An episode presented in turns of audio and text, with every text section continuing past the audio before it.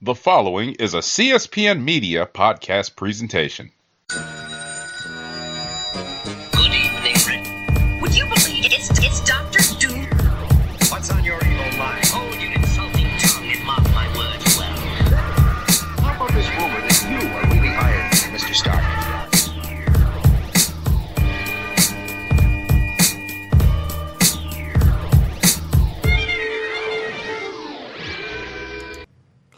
Happy International Women's Day and welcome to another exciting episode of the Comic Book Chronicles.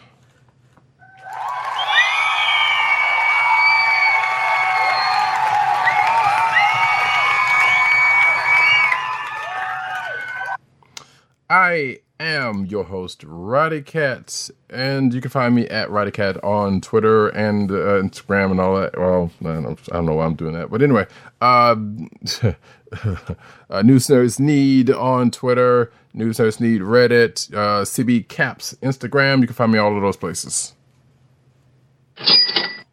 And with me tonight, my man, my mellow, the smooth kind of fellow. You don't have a can of Colt 45, but nevertheless, Agent, under- Agent underscore 70 on Twitter and Instagram. and not hitting on women on International Women's Day. Indeed, indeed. He is not being trash. So, um, not with us tonight. I was about to say that would that would not have sounded right if I had if I had done that. What I was about to say, but not with us tonight. PCN underscore dirt, and you could find him on Twitter at PCN underscore dirt. You can find him at um, Pop Culture Net on Twitter, popculturenetwork.com. Uh, our news, uh, that's excuse me, that news voicemail.com, I need comics.com. And also not with us tonight is the Osiris of this of this thing. Uh, one Tim D O G G 98 You would find that that on Twitter. You can also find him at the Click Nation on Twitter and that the Click theclicknation.com. Uh, CB Cron on Twitter, and of course, comic book resources where he's writing his face off. Here he's got a couple good things coming down the line from from uh, from uh, what he's been tweeting about and saying on the the the, uh, the back channel. So you should go check him out. That's all I'm gonna say. Absolutely. So with that, you can also find this podcast on the CSPN, and that's the Cold Slither Podcast Network, CSPN.us. Do it today. hey, Exactly. And you can also find uh, this podcast on uh, Google Play and Apple iTunes, aka Apple Podcasts, and Spotify, and the Cold Slither Podcast Network SoundCloud link. And with all of that out of the way, we are going to get to this um, this episode and try not to hit the update button of Chrome while I'm actually in using the Chrome tab. that's always a bad idea. Yeah, yeah, yeah. I was like, I want to press the button. Don't press the button. Um, we're gonna start off tonight. So we normally uh, record on every Thursday nights, nine ish p.m. Because the ish is always something just like tonight, actually. But on this special, uh, well, it's not special, but on this uh, sliding Occasion. scale occasion, was because of movie code protocol was in effect. So agent underscore 70 and I both separately went to see the new Marvel film Captain Marvel. Yes. So, So, we're going to start off with a little yeah. I was about to free say, I'm light-ish. Yeah, yeah. spoiler free lightish impressions of the movie. Yeah, I'm gonna I'm gonna ring the spoiler bell anyway Just in case, yes. because you know you just have to be aware that we're talking Captain Marvel at the top of the show. So uh, you are forewarned. You may want to skim through the next few minutes. So yes here we go. This is crap. This is basically the day of the recording is the day that it came out. Or the day that it officially comes out, which we saw it on the Thursday, which I don't know why if, or now Thursday is not the official date because they was like, well, it starts Yeah. Friday, but actually they've been doing Thursday Thursday nights forever and a day. They officially call Thursday night preview night. Right. and I, you know, my my my guess is that it's because Friday's the true start of the weekend. Thursday, you're not going to get a lot of kids going. Um, you know, used to be Wednesday for was preview night, and then Friday would be the the the um the the regular. No, but like I said, they're not going to have little kids at the at the you know anything before Friday. That's what they're assuming. I know, yeah, but I was saying, like, I remember a time when they first started doing, you know, actual preview nights where where a bunch of people outside of press could go. You know, now the press is like a week or week of preview or a week or so early. Right. You know, but they used to do was like one or two preview nights here and there. Like I remember when that stuff whole thing started started with movies, um, and it was like that was like a thing because it didn't happen that often. It didn't happen for every movie like it does now. But anyway, that's that's neither here nor there because we're old. We're talking Captain Marvel. All right. So, what did you think about? Uh, just just to give a quick kind of framework to the conversation and to what this movie is is really about. It's Captain Marvel's origin story. We're talking about that and Carol Danvers, yes, and um, it's her origin story in the Marvel universe, Marvel Cinematic Universe. So, what yes, did that's that's the distinction. Yes, uh, yes, it is that, and also um, great use of Kelly Sue DeConnick's um, some would say iconic run of um of Captain Marvel. I mean, after all, it is the run that made that that brought her from Miss Marvel to Captain Marvel. You know, Right. But So- in a sense, what we have to kind of remind people is even, you know, and this is very not, this is definitely not a spoiler because most movies do this uh, uh, kind of out of hand. They always streamline the origin. And some comic book character origins are more uh, easily adapted to uh, cinematic um, retellings because they're kind of short and sweet, kind of change a couple of the circumstances, i.e., uh, or e.g., um, Iron Man. You just switch the wars and you make Tony Stark a, um, uh, a defense contractor, you know, developing weapons for a war, and you, you kind of get to where Iron Man is. right. Um, that's and one of the not, and you're not uh, seeing you know a, a death of a, a of a parent or parents twenty thousand different times to retell the right. I mean, that's one. know. Yeah, yeah. The, my, my my my point being that um, you know it's not you know it's uh, Captain Marvel's comic book origin is not that friendly to even being explained within two or three sentences. Uh, it's you know the no, character it cannot. The yeah, the character has been through a lot on the comic book page and has gone through lots of different phases. So I give the screenwriters a ton of credit in streamlining uh, Captain Marvel's origin, and of course, minor spoiler, they do have to tie it into the fabric of the Marvel Cinematic Universe, and I'm not spoiling exactly how it's tied in, but it's tied into kind of like the the, the, the connecting fab, the connecting tissue, the connective tissue of all of the uh, the the movies in the MCU. And you know, if, if you've been following along uh, with the MCU, you kind of get where I'm going without really, you know, kind of read between the lines Right. because they're all connected right now because of X. So you kind of have to, you know, think of it in that sense. So um, I like that. Um, you know, they they they streamlined it so that it was kind of readily uh, understandable, but I still kind of was disappointed by the complete omission of the spaceman, Captain Marvel. But you knew you couldn't get that. I mean, we got it in a sense, but Right. But That was actually a combination of characters. right, exactly, and that's what we're gonna get to. Streamlining, right? That was the street. So and and so I will go ahead and say right off the bat. So I mean, you if you follow comics a- while, that you kind of you may or may not, and and if you've car um if you have followed Carol's career in any way, shape, or form, you will have probably found out the fact that her her uh like agent underscore agent seven was kind of saying that her her uh, origins kind of convoluted in sentences because Yes. there's a lot has happened to her. Oh, Mhm. and a lot has changed with her over the years, depending on who's right now or whatever the case may be. So, Right, we- and we definitely would times as well. right. So we definitely, and so they do, they don't do the thing, which is probably for the best because let's face it, most of that stuff is is irrelevant to the fact that she's Captain Marvel. She, you know, she, she's Captain Marvel now. Bow.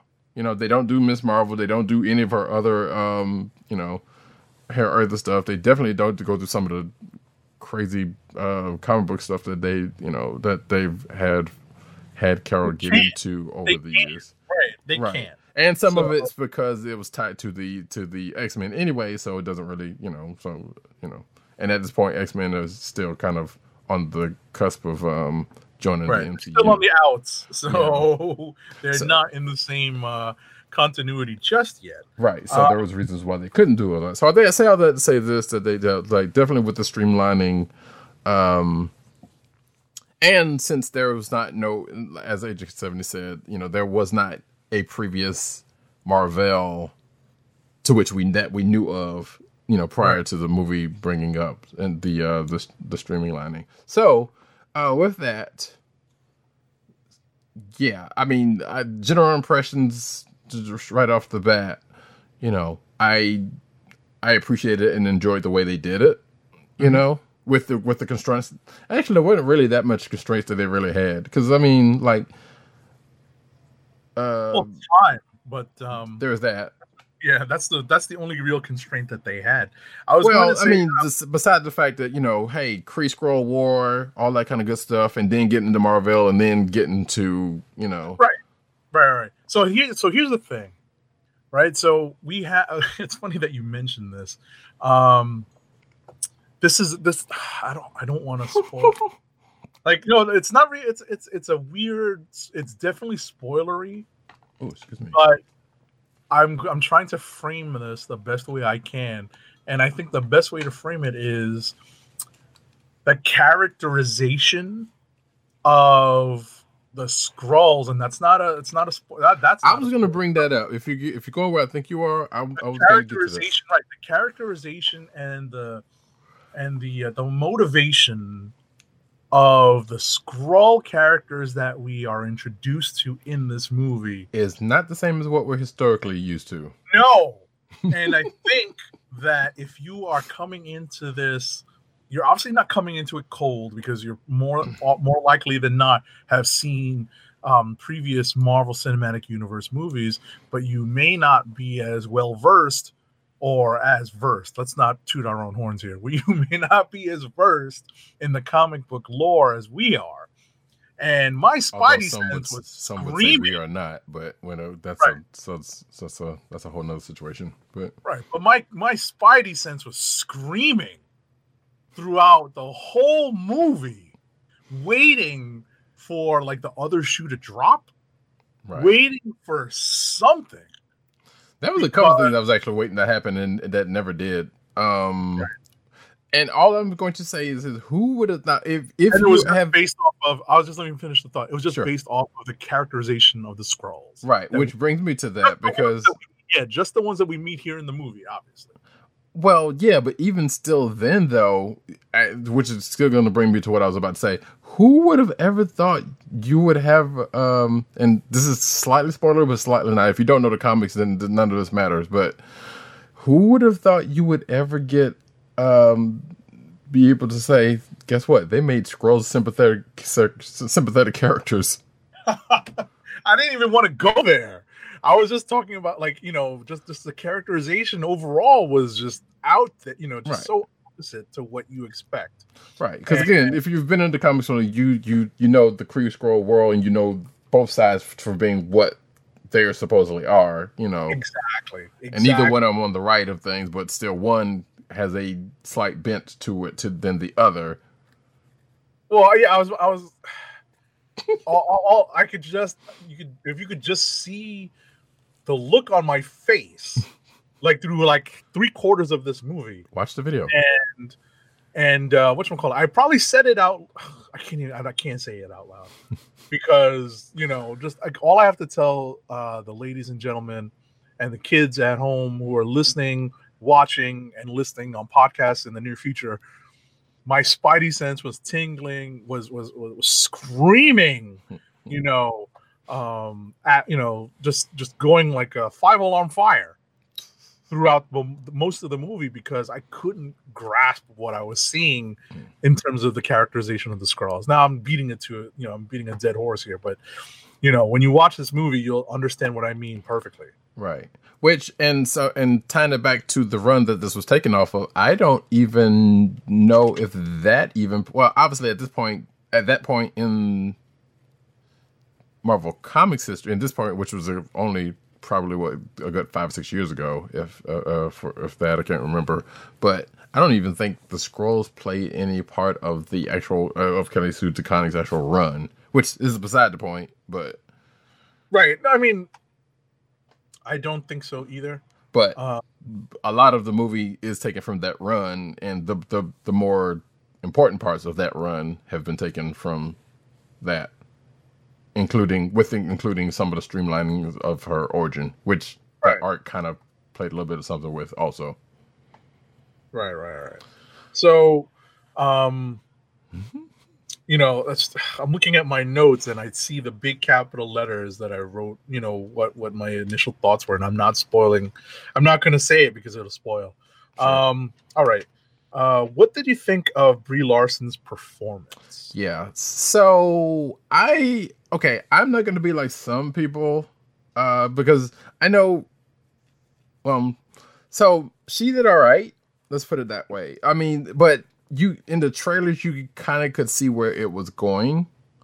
Right. However, there are people who have based that as the whole thing, and that's a problem. Because I've even had, and the whatever the person probably is not even going to watch this. Some when I said I was watching the movie, somebody was like, uh, "She ruined the movie for me. I'm not going to watch it until it gets to Netflix." Blah blah blah blah blah. I'm like, how did you? How did she ruin a movie that you haven't even seen? You, you haven't seen none of none of it about it except for the trailer. That's whatever. But you can tell some things from the trailer, and she. I like to think that she did the best she could with what she had. I guess. I she doesn't necessarily, and she didn't even in the trailers, and we probably even mentioned this before. She doesn't necessarily totally scream Carol to me, Mm, uh, and even in the movies, uh, and at a lot of the parts, still didn't. right. But I think she did all right. Like she was, she was definitely not the best part of the movie, but she was still all right with what she what she what she what she did. Right. Like, So a if that makes any sense. Right. So a couple of things. Mhm. It's tough to see her as it's, it's because God. I wonder if it's because we're we're looking for someone who's built more like Charlize Theron, but even bigger, um, like taller, but like well, kind of so I think more, more, you know. But but I hate to say this, but kind of a not, you know, like uh, uh, not quite as, uh, you know, big as a She-Hulk, you know, but definitely more imposing. And I think that's one of the downsides of casting someone that looks like her because she actually looks like a Black Widow. You know, like you could see her in the cat suit. I'm not sure if I can at this point, but yeah, I, I guess you're. No, So. because she looks athletic and she looks slender and she could move. But well, she's more lithe than anything. You're right, but so right, that's my point. Like in Yeah. terms of just you know how we kind of envision what Captain Marvel looks like. But, But at the same time, she did put in some work. She, you know, you can see Right. the training videos are out there, so it's not like she, Right. you know, you know, oh no, no, she's not. Listen, she's not like a waif. But right. so, So, but- I mean, but but I, I don't want to get too far afield from what I was actually getting at in Sure. terms of the performance. Um, what I found is that, and you could tell I actually you know was writing notes down since last night and during the day today. Um, it took me it took a while I thought for her to really capture a heroic voice, and it actually makes sense because this is her hero's journey. Hmm you know of discovery of like finding out who she is. That's literally this movie and that's not spoiling too much because we all know that at some point she starts out as very very green suited and ends up in a different suit so um, there's a journey involved for the character and i think that she finds her voice when she finds herself hmm so at the end of it, it felt like she was Captain Marvel, Carol Danvers, like in you know, kind of in full which was the possession purpose her of the movie, right? right? And that's the purpose. So some of the lines that you hear her deliver, she's still kind of questioning who she is, and it's not very confident. It's not very like, you know, um, uh, and I'm talking about, and you know, obviously we're we don't want to spoil how things start and where, where things are in the middle, but even in the in the uh, at the start where she's supposed to be kind of, you know, settled into a certain character, uh, you still don't get that. You know, you know, there's still kind of um, uh, you, you can kind of hear something being off, and I felt like th- this was a natural progression from the start to the end of the movie. So I I think that we may have misjudged how well she would capture that hero or heroic voice um, just from what we saw and heard in the trailers. I agree and slightly disagree. So, because I have seen, I have seen um, the points, a similar points on what you're making, and I kind of agree with it because it's like, well, at the green, at the beginning of this movie, she, the basically, I have seen people say it was like, well, she doesn't necessarily have a personality because she's building it during the course of the movie, and part of that's kind of true, It's a yeah, she's building, she's re- recapturing her own personality. right? Uh, I think that's part of but at the same time i'm sitting here like well so there's there's i guess this is where a problem with being a comic book fan knowing the character kind of is a kind of is a slight problem if you're going into the movies Right. because you are you you think of a character a certain way and uh you think well the character none of that really comes out even regardless of the fact that she's still trying to find her her um personality during the course of the movie you know there is something to build off of that could have been better expressed if and as much as I hate to say this, if someone else probably somebody different probably could have could have could have brought out a little bit differently. Um, but in terms of the performance, okay. well, in terms of performance and personality, yes. Okay. Um, but that being said, so going back to um her her build and all that kind of stuff, but this is she's she's a younger she's a younger lady. This is a a younger Carol, essentially.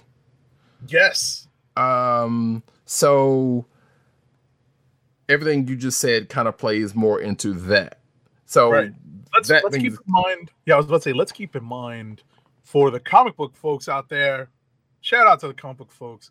The Captain Marvel we know in the comics, has seen some stuff, has been around, is much older and experienced. and actually, if I'm not mistaken, has the rank of colonel. That is absolutely true. True. And colonels don't become colonels overnight. No, that's usually a good twenty That some odd years earned, at least. Right. That is that is an earned title that takes time and effort. And ultimately, as you said earlier, this is a very young Carol.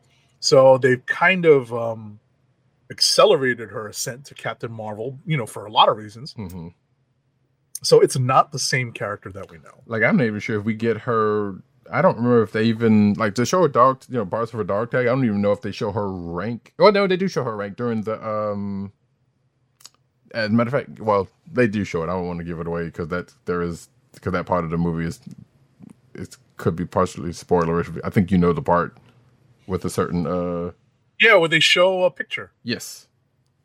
So they do show it, and I, I can't remember what actually her um what the rank was. Now that I'm thinking about it. I don't I, honestly I don't think it was Colonel because No, I don't think it was.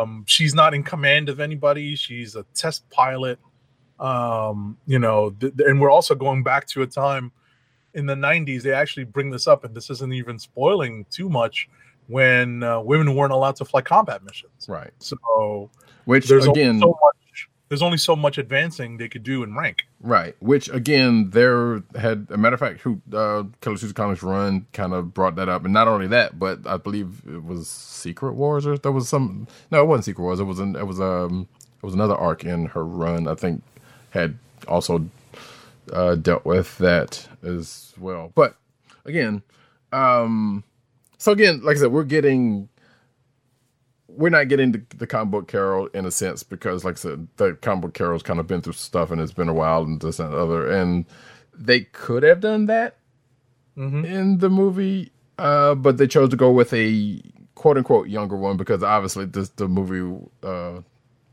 you know, is set in the nineties. Right, and it only ha- and it And only has so much time to play with, right? Right. So, and they would have probably they it could arguably said that they would have had to put a little bit more work in than they than they than the than they had quote unquote the time to do, you know, Mm-hmm. um, in in this movie in the time that that's come up. Right. I mean, that could be a knock. That might not be. But says, but that being said, like I said, she did what she could with with what she have, and like I said, given the fact that it is a younger Carol, and you know, and other factors, you kind of have to give that a little bit of you know, get a, a little bit of a pass. Did you see it in 3D? I did not because I don't usually watch in 3D. Ah, so just as a as a quick aside, the 3D in this was Hmm. pretty good, especially the first half of the movie. Right. Although, The weirdly enough, they they showed. I, I don't know. So I haven't been to too many 3D movies uh, as of late. Do they do the preview? A lot of the previews in 3D also, or Yes. Okay, Yes, not all of them usually, but uh, uh, a few. that's what I thought. Because there was so so I went to a 2D movie and I mean a 2D yeah a 2D stream and there was a 3D preview of Dumbo in the in the mix of all of the other previews. I'm like, wait, did I come into the wrong movie? Somebody, somebody messed up and Yeah. cut that a reel or whatever. So Yeah, I was like, wait, did I come into the? Did I get the, the wrong to, to ticket? Because I was like, that's actually not nice because then you're just looking at the 3D lines. It's without the- mess. Oh, it screwed. And my eyes are already bad enough as it is. This is like that just screwed me up for a minute. I was like, oh yeah, and I was like, and I had to look around the, the movie theater. Like, is anybody else wearing glasses? Because I'm like, wait, what's going? No, no. But Yeah, anyway, that's that's that's you know that, but that being that's that's has nothing to do with the action movie. That's so cool. there's a couple of things getting getting into slight little bit of me and stuff that was kind of weird. Speaking of the effects, Okay. um, Coulson looked freaky. like freakishly young. Yes. I was like, oh my god, what did they do? They did an incredible job making him look like a baby face. You know, like he was fresh out of whatever academy or whatever. Um, but it was like like scarily freaky. Also, I'm like, what did what, is going on here? What did it do to Coulson? And of course, Nick Fury. But I've seen Nick Fury. I mean, I've seen Samuel L. Jackson in prosthetics that have him look like that because you know that first Triple X movie. right. You know, while he was younger than he is now, still was still there was some you know. And I thought, And obviously they've acknowledged that they've digitally de-aged yes, both, of, these characters. So hmm So there is that. Um, like I said, I was happy to see him. It made me like a, like at uh, they gave, you know, it seems like they gave each character at least a, a, couple of decent lines, yeah. and I Although was Coulson- happy that Coulson got a good line in there. Yeah, but um, sadly though, Coulson wasn't in it a whole whole lot. No, no, no. So, which you know, I guess uh, maybe may or not make sense. You know, given his rank at the time. And actually, I didn't. So I was kind of worried about it for a minute because I was like, wait, are they? Well, I thought before it was brought out the fact that they were actually with Shield. I was like, well, wait, who are they? Who are they with? Are they with like the FBI or something? And then it finally brought up in the later on and halfway through the movie. Well, not halfway through the movie, but later on, I was like, okay, so it is Shield. So I was like, so Yeah, this is, yeah. They, they definitely flashed the IT pretty. You know, you know, like once once we establish um that uh, they're in the movie, they flashed the IT pretty, like right there in that sequence. Well, so when it when it first came out, they flashed it, but we didn't see it. So and we, so we didn't get to see the fact that he was with Shield until it got brought up later on. Oh, okay. I could have sworn that they that he said it though. He did, he did. Like it Oh, was like it was a few, it was a few couple scenes later when Okay. when when he said it. But um, I got you. I got you. I got you. I say what you mean. Like, yeah, not when when they're when they're uh what you call it when they're uh uh God, I want to spoil it. Yeah, try not to spoil it. Yeah, they're first when they first hit the screen. Yeah, you're not sure. right. Oh. So that was like a thing. Like, okay, so now we've established that, but you know, there were some things that still, Right. whatever they say. Um, see, uh, effects aside, like the action was great. I mean, just to kind of to kind of move this along a little bit, like the action was pretty much great. There was I've seen people say that there was a buddy cop vibe to it, and I could see that. Oh yeah, So with uh with uh with Fury and and uh, and Carol, that which was pretty cool. mm-hmm. um you know this was i'm not gonna say well we haven't seen the movie yet because it's not out yet which will but if we will in a few minutes i don't think it's going to be quite the comedic take as the other Captain Marvel movie is going to be. I think that one's a little over the top. Probably. Um, well, we'll see when it, we get to that point. But yeah, it seems like from the trailers. But Exactly. Unless they're showing us all the jokes, and then we're just going to be disappointed. and But that was going to be yeah, that's going to be a problem if that's the case. right. So, um, I was so very, very glad that bad things didn't happen to a lot of the supporting characters. Yes. Yes. Um, and you see how broadly I characterize this because I was very worried that certain supporting characters were going to be I am right there because I was exactly because especially gonna be one. sacrificed for the sake of the movie. Mhm. And knowing that they come out of it, I'm just like, good. I had that same thing because I was so worried. It's like, oh Lord, please don't let whatever happen to so and so. Like, oh come on, don't do that. Yeah. Um, I will. I will say, however, speaking of, um, this is a slight spoiler, but it's not. We Mm. do, and this is probably jumping ahead a slightly a bit, but we do get to find out some things that we have. Um, we find out about a couple of things that we have previously known about in the MCU. In fact, starting out the MCU to well, in the beginnings of the MCU, let's put it that way. Mhm. That we did not know how that happened, which slightly one of them slightly anticlimactic, but played to an effect. I was like, okay, we'll we'll let that go. Right, right. I know what you're talking about. Yeah. I actually had a, a note on that. Um, I'll let that one, you know, like we don't want to spoil anything Right. with that. one. Um, I wanted to just, uh, you know, what do you think of the other actors like Jude Law? Oh, I uh, mean, so their okay, so Jude? Jude Law did Jude Law did all right. It's weird because I for some strange reason I I um he is not Paul Bettany and I know he is British if I'm not mistaken, but for some strange reason I kind of confused the two and they, they don't look that much alike. Yeah, I was about to say they don't. But So, okay. but that being said, for some strange reason I was like, was he gonna turn into a Vision? For, but like I said, that's just me being stupid. Um, but I think he did all right. There is a part. The part that I appreciated the most was their uh his and Carol's last interaction. Let's put it that way. okay, Um, th- but that said, you know, and knowing uh the run of the book that that the character was taken out of, it's like okay, not necessarily the same, but I Mhm. they, they they still put apart the points. sure. Um, and so you know they they they took some liberties with that character in that run in the comic run, but it still worked out all right because, like I said, no one really know too many much about this section of the. You know, a lot of this is fresh game in the MCU anyway, Sure. so it doesn't. A lot of it doesn't matter. If they were going to do it properly, they would have had to build it up, built up a whole lot of other stuff, which wouldn't have had, wouldn't have made, I got had a lot of time right. to do. So, so we're gonna wind down our talk, but I wanted Yes. to do a couple of quick rapid fire points. I don't know if you want me to uh, spin it up, but Do it. um, all right, we're gonna spin up. We're gonna do rapid fire points on Captain Marvel, so we can move on to our comic book reviews. There's a little bit of that going on in the movie too, but that's you know, Right. So I wanted to say that the music was consistently good. yes, Um, definitely brought up, uh, you know, lots of good memories. Um, I wanted to also mention that '90s era tech will make you laugh and groan. especially if you didn't live through it. Right, because well, it, it'll make you laugh and groan at the same time if you live through it. Um, so there are some nice points on that. Um, it was cool having some insider, as a comic book fan, information as to what a certain alien name is and what that means. Because I heard from people around me in the movie theater, "What's a blankin?" So that you know, blankin rhymes with rhymes with what um, I'm talking about. So that was nice because it was a surprise to them, and I was just waiting, you know, kind of, you know, with bated breath. I so I know what you're talking about, and I kind of clapped when they actually said the name, Right.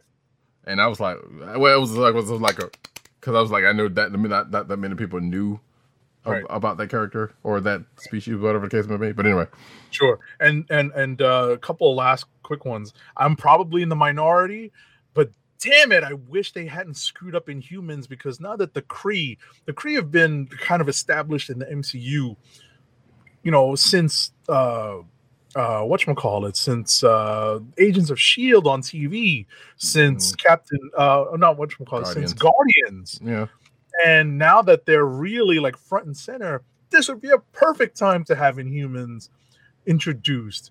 You know, they could have waited, you know, like where Eternals is kind of being played up, they could have waited to really do Inhumans now. This is when they could have dropped them in. So Yeah, that's what I wanted to make. But it was that whole hey, we can't do mutants, so we gotta we gotta do something. So Right, exactly. That was like a rush. I think that was, you know, that decision was rushed way too fast. Um, because I, I, I'm, I would love to see Black Bolt in full costume, you know, on the movie screen. well, Like, I said there is yeah, I There's was still say- well, There's there still- is- yeah, I'm about to say there is that um that uh series. Right, and I think, um, I think that pretty much takes me through my rapid fire points. What do you got? Um, let's see. Like uh, going back to what I said earlier, I do like I I do like and appreciate the fact that Marvel was still a factor. Um, the way they were a factor was was a basic not only a dual role but kind of a triple role in a sense Right. because they kind of streamlined two different characters. I still so I'm I I know from Kelly Sue DeConnick's run uh, there was a character that they were going to put in the movie that I still think the Marvel character here still Kind of- took bits Yeah, from. exactly, exactly. I definitely agree with that. That's who I thought it was. Yes, exactly. And and it was like there was and there was there wasn't much that could tell you different. And I still think that they that that was the case. Mhm. Uh, without you know the backstory and the history b- between the two characters and you know, um, as known in the comics.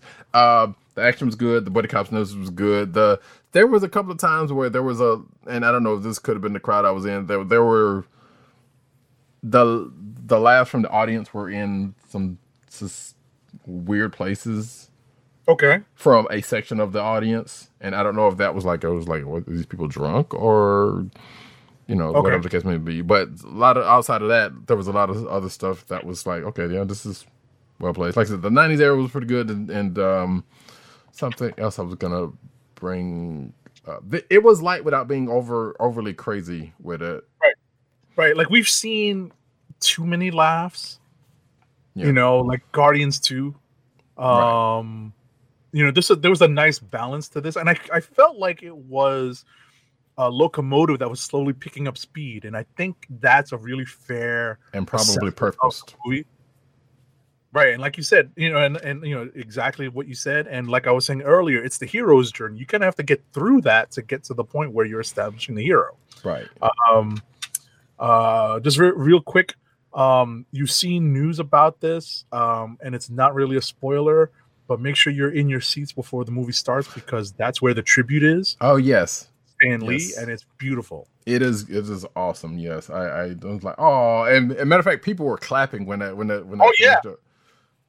So yeah, we it- totally clapped. Yeah. We totally clapped. Once we realized there was, uh, because you see it immediately. Once you realize there's something different, everyone's in hushed tones, and then you know, like once it ends, that's when everyone clapped. Mhm. I was like, oh, that was well done. I was, was like, okay, because first I was like, what? Oh, you Right. know, okay. Right. So and, and, and and mild spoiler, Kevin Smith had to love the actual cameo that Stan makes. yes, yes, So that's you know, like if you if, if you think really hard, you might figure it out, but once you see it, you'll laugh. And, yes, and you'll yes. realize why he appreciates Um, it. and speaking of after cameos, um, and speaking of Kelly Sue DeConnick, I don't remember seeing her name in the credits. I wasn't looking. Sorry.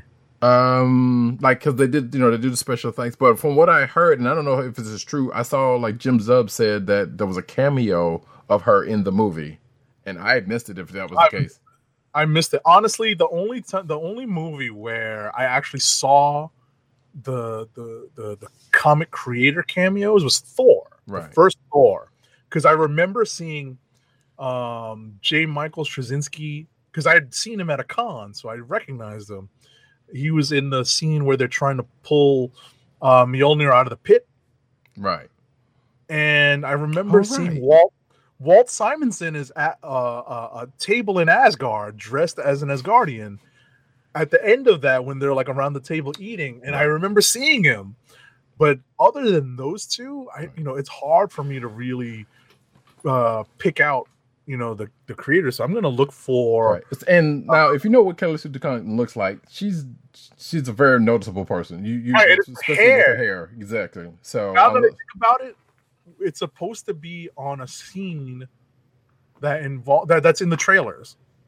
probably. It's not. It's not in. I don't think you actually see her in the trailers, but it's one of the famous scenes in the trailers that Right. involves hitting an old woman. right, and I and that that would be my brain. Right, my brain wasn't focused on that. She must be in there. So and exactly, and that was like, and I was like, and uh, you know, obviously you do a sweep, you know, and whether you you know whether you're looking for people or not, you kind of do a sweep. It's like because you never know. And again, the Stanley, uh, the, um, the Stanley cameos, kind of, you know, they they point that out, but nevertheless, was like, yeah, you never know. So and yeah, she was that was probably more than likely scene, and I and I totally missed it if that was the case.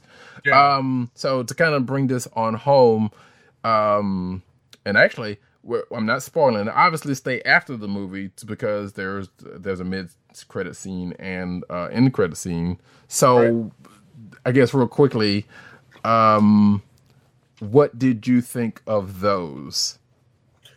Um, I liked it. It's hard to know when they fall in time, or at least the first one, the mid credit, like exactly how much time has. I was passed. arguing. I would argue about the second one. Well, we actually we kind of know, but you know, we Right, have a frame. is- Yeah, exactly. we have a frame, but we don't. Uh, we, we can kind of assume that it wasn't that far out because, well, there's a see without giving away. There's a you know, well, we can assume a couple of things going into to to, to the credit scene, but we still don't know because it wasn't specifically Right. said. Right, and and and I think what Roddykat. I mean, you have to understand there's a there's certain objects in the MCU that have, uh, let's put it this way, they've traveled quite a bit since their introduction in the MCU, and this particular object. We know how, how where it got from. We know where they got right, it from. Exactly. What I was going to say is, it's traveled between movies, and this sort of fills in a gap. Actually, and brings it technically back to the beginning. Yeah, I mean, it kind of restore. It kind of brings it back into the possession of a particular uh, group of people. Yes. So and then you're left to fill in some things exactly, going exactly. back ten some odd years or so. Um, um, let's see. The the so the mid credit ones was obviously the one that sets up, you know, going into the next movie, which is Endgame. hmm I liked it for the most part, but at the same time, but there was a part of it that I was like, really, just pop up, huh? Like not just like I, not no grand entrance or anything. I was more than I was more than okay with that. I mean, it was cool, but it was like, you know. more than okay with that. Yeah, I was expecting a little bit more. It was like you know, just a, a little bit more to it. But and maybe in, Endgame may may I don't know. Uh, may, I think- I think that the out, but I doubt it. I think the surprise factor more than anything was what they were going for. I mean, so- it wasn't. It's it. It would have been more of a surprise if they hadn't put that in there. Let's put it that way, because you know, obviously there there, there needed to be a bridge to, to to movies, and that would have been the bridge, Right. and that was the bridge actually going, you know, coming out of uh, Infinity War. Mm-hmm. So I would be shocked if they hadn't. But at the same time, I was like, okay, just you know, boop. Right. But it was still like up until that point, I was like, okay, yep, here we go, here we go, here we go. This is, and then, you know, all right, cool. Right. and here we are. Exactly, exactly. All right. So that, you know, we went a little bit at length um on that, but we definitely I think stuck to our guns and didn't spoil too much. Yeah, surprisingly. So I, you know, uh I would recommend uh the listeners and viewers of the Book Chronicles to go out and watch this movie. Um it's worth your time. It's a lot of fun. Um you don't want to be treated like diagonally cut toast. Right. And and and as and and if you've been listening, you know, bear with the movie because it is a hero's journey and it doesn't start with the hero being, you know, kind of running on full cylinders. It actually So- kind of jumps around slightly, but you know, it kind of falls into place. So, um, oh, the, going back to a particular piece of movie, uh, uh, music that they that they use, not surprising, but you have also heard this piece of music in other Marvel properties, in another set of Marvel properties specifically. And I thought it was like, well, I guess they got to get that money out of that, get out, get their money out of using that. So, from a well-known '90s band that I'm sure a lot of people like, I'll just leave it at that. Well-known '90s band. Now you got me thinking because I'm trying to go through. I'm trying to go through all the all the music. We may have to talk about this after the show, Sure. just so that doesn't spoil anything. But that being the case, let us move on and get to the comic books of the week, Comic books of the week. and we'll, well, you know, we'll, Well, at the Hall of Justice. a little bit of brevity, but not necessarily rapid fire. Um, at least up until the point, because actually half of mine is probably rapid fire anyway. uh, we're going to start off with Avengers: No Road Home number four. Sure. Well, you had some decent thoughts on this. I mean, and possibly could have been said in um in um rapid fire, but yeah. So this is the issue where we get the backstory on uh the the the main baddie and her crew Sure. and their backstory. So obviously there's there's a mythological bent to this, you know, uh, from the Greek pantheon and the dealings therein with that. So we get flowing through that that whole thing, um, and a lot of you know a good bit of expedition. Although it's not wall to wall text like some other writers that we know of, and you know, Right. There's with. a lot of it because it's it was helpful for me because I've been a little bit put off uh, by the story so far because it's another you know heroes chasing after stones at the ends of the universe, and I Or kind of like yeah. that. Right, and I kind of like that uh, this issue had enough exposition to set the to to reset the stage and kind of fill us in. Um, there's a line at the end of the issue by the Hulk, and I was telling this to Roddykat earlier that reminds me of a Ray Charles song that was made famous a second time in the 1980s during an episode of The Cosby Show. Mhm. So, uh, folks of a certain vintage who uh, remember that and remember uh, the um, the featuring of a particular Ray Charles song with the entire Huxtable family. Because you Um, know this time is the right time. Exactly. There's your hint. So that was a great callback. Yes. Um, and actually, speaking of that last page, I said in my notes that this the last page could have been a velvet painting. because Like a, a velvet painting on a scroll, right? exactly Oh my goodness. because of what you know what you get to see. It was like I, I felt sorry for the for the poor horse.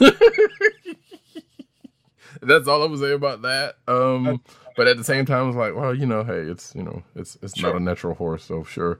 But yeah, there was there was definitely some paint, velvet painting vibes with that uh, last page. Right. You want to stick to Avengers? Let's do Avengers 16. Um, Yeah, let's go ahead and do Avengers 16 while we're while we're there. I actually have this as a potential click of the week because I really Huh. like the developments of this issue. Um, you know, it, it it really moved a lot of the moving parts of the story further Did it? because because it moves the, the the current Dracula vampire war storyline along. Yeah, yes and no. I'm like, yes. So we get to one place, but then we're adding a whole nother wrinkle that pretty much, you know, adds more to the mix. But Right. you know, Right, but ultimately, you know, we kind of, we, we, you know, we're we're we're almost at the uh the climax of the particular storyline because I, I, I from the the the last page of the book, I saw that this storyline's going to end. The Dracula storyline's going to end in the next issue. I would hope so because I can't imagine them trying having to drag this out too much longer. Not saying it's been bad, but it's like I can't see Right. how much legs this thing would have, and it does definitely color potentially given a, a throwaway uh, throwaway line in a couple of panel in a panel uh, going forward something. Well, and another and another uh, uh, another great part of this book that I really liked is that um, it threw in some Ghost Rider character and mythos development uh, to boot because we really haven't seen too much of Robbie Reyes's uh, character development because his solo title got canceled. So now we're getting it in here in Avengers, and the Ghost Rider mythos is is, is uh, being developed as well because and and mild spoiler alert here very mild because if you didn't read damnation an element of that Yes. pops up which was telegraphed, I think, during the course of this issue specifically. But oh definitely definitely because um it wasn't it, i was about to say th- this is definitely not what you were expecting at the end of last issue but over the course of this issue definitely it was definitely strongly implied Right. that this what was happening, and um, I would say that this is definitely not new reader friendly, but I think that it would actually entice new readers to hunt down previous issues because I liked, I really liked some of the some of the developments in the book. Yeah. So yeah, that so that's pretty much all that could be said about that. Um, Alrighty. uh, c- I, I think I would imagine I, if if things follow up like I believe them to be, Blade's involvement with the Avengers is probably going to end also with the next uh next issue also I, I I agree. because I can't imagine the- you know you know Yeah, if there's no vampires, he's not on the team. Exactly. He's usually singularly focused, and the last time he was he's had dealing with the Avengers, the, a similar thing happened. And come to think of it, I think it was Al Ewing writing that self book. So, well, well, Jason Aaron was to this, but but, um, you know, regardless, I'm like, I'm fairly certain. Regardless, that's neither here nor there. We'll find out. Um, so going to oh, actually, another book I think we both read, uh, going into and we'll round out Avengers 16. There was something about that um this issue that made me think, hmm, I'm kind of slightly surprised they they that um Robbie's not with the champions. Cause he's young enough to kind of run with that crew. But I Mhm. mean, obviously, you know, there were probably Yeah. reasons. But for some strange reason, th- this this issue had me thinking. I was like, oh, I wonder why he's not running. What? Why he isn't running to the champions by now, or wouldn't? He's you got a little too dark for the champions. I don't know. Ain't, You know, judging uh, with I don't know. Judging with what's going on in the book now and what's coming up. being racist either. He's, he's not. the character is a little dark. no, I'm like, no, they got darker folks than than, than he in, in, in champions. And actually, so speaking of, let's go ahead and get into champions. Right. So, um, so in Champions number three, uh, finally, the rest of the team may be let in on the dirty secret of why they're all still alive. Well, at least one pertinent member that was affected by it. Right. Although the I will say off the bat that the um the the the um this isn't you know there either, but the the cover is kind of misleading. Uh, it's probably uh, premature. Yeah. to be honest. Yeah, basically. Uh, Uh, I would. Al- I was also going to add that, and much in the same vein as what we were saying earlier about uh, Ghost Rider's character development um, in Avengers. You know, it's kind of cool that Sam Alexander's you know story that was uh, uh, developed in his own uh, solo titles not being left alone to languish. Which I Um, which I've got because I know you read that book. Um, I assume the character that shows up is from that book and not and not something that I missed out from Champions. From what I remember, yes. I don't remember it that clearly, but from what I remember, yes. So, um, get into a little bit of meat of it. So after Brand New Day happens for the champions, Their Um, version. Yes, yes, the, the champions version of Brand New Day uh, ends up happening. You know, Miles still got a lot of guilt. Uh, Amadeus knows about it also, so they're kind of sharing it. Um, they're kind of throwing in some bits with Sam Alexander, who has nothing to, you know, has nothing to do with that particular part of it, but they're throwing this in as as something that's probably either going to run along with or, you know, get taken care of after or or during. I don't know. You know, obviously th- this is this is, since this is coming up and the team is kind of involved, and there are a lot of the team that's close They're in the by. middle of a bunch of different things. Exactly. so um, it was kind of it was kind of a weird that that it cut to that. It was like, okay, well this happened, and then you know the thing with with Miles, you know Miles kind of went off and done this other thing, and then it was like, no, we're just gonna cut that and then get to this, which is realistically probably the meat of, you know, Right. the the meat um, of at least part of this arc. Because I know I know Zubs kind of said like, nah, we're gonna we're gonna put the kind of put the champions through some stuff. Sure. Um, I like you know I liked your note. It reminded me that there is uh, uh, a direct reference to what's happening to the X Men in Yes. this book, and it's it, it's nice to see continuity work like this. and I love the character. So I, you know, the character of the newer X-based characters, the one that shows up in this book, Right. is kind of one that I've I've I've I liked. I'm glad to see her. Yes. You know, reappear. Yes, exactly. So I was like, so seeing her, so seeing her, so so spoiler alert, folks. Spoiler alert. Here it comes. Uh, Sooraya, uh, I can't remember her last name, but basically Dust shows up Right. in this issue.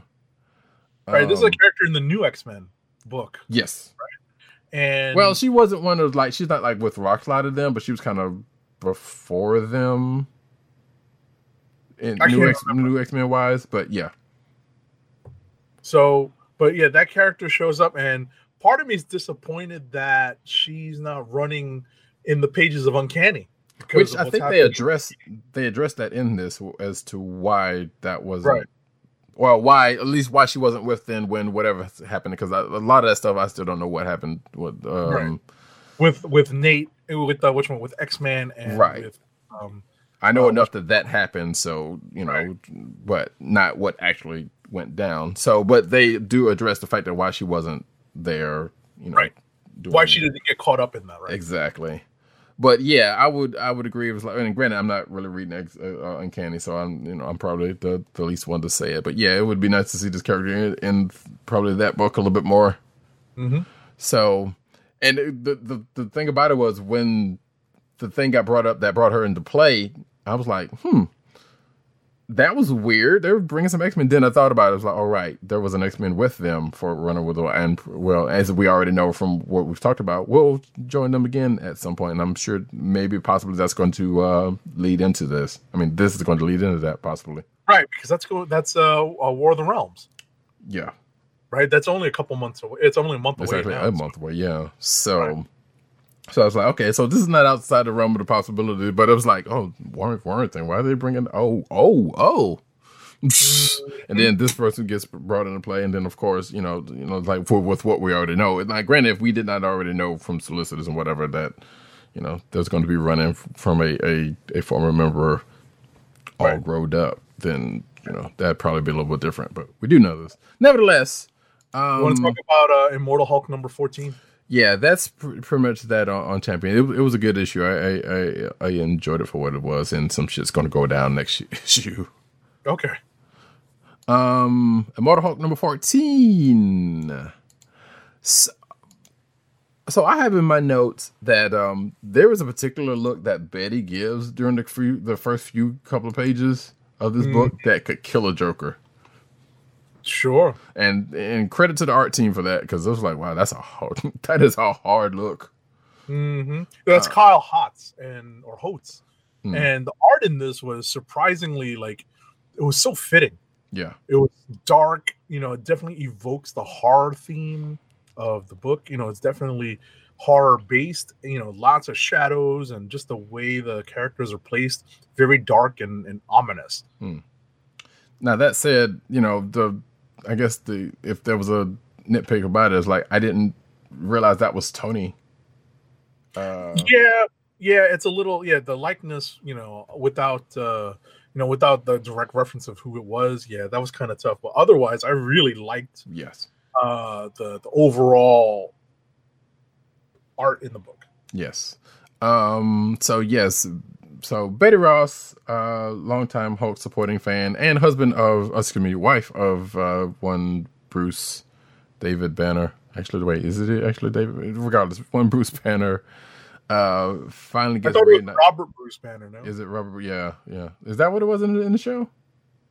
no in the, in the It was David show, Banner in the show. it was yeah it was david banner Yeah, but I can't remember if it was if it was i think it was david bruce David banner. Bruce Banner. Yeah, but regardless, um, hey, old seventy show, folks. Uh, the the not the Immortal Hulk, the uh, the Incredible Hulk. Anyway, um, so Betty gets reunited with um with Bruce after the events of last issue. Um, I suppose their initial meeting was well, when I saw it, it was like that's unexpected because you would think she'd be kind of peeved, but at the same time, this is a more wizened, wizened, I guess, Betty than we've seen in the past. right she- we're definitely not talking about you know uh fresh you know like uh uh freshly created betty ross we're talking about post right, Reg- or damsel in distress, or '80s uh, cartoon Hulk. exactly version like this bit. And actually, and now that I think about, and, and as I said in my notes, it was like um uh the look Beta couldn't be any harder if she were still Red Hulk, Red She Hulk, which she was. And again, you know, she she did spend some time as a as a Hulk, and uh, they kind of bring that up in here. Right. And minor spoiler, Yeah. Right. So there's a lot of uh, things that pop up in here that are uh, contributing to the changed mythology of the Hulk. And there's, you know, uh, it, it obviously plays into the new rules that the Hulk plays by um, under uh, Al Ewing's um, guidance in this new Immortal Hulk series. But it also brings up a question uh, or two, also, which we will get to Of in a second. But go ahead.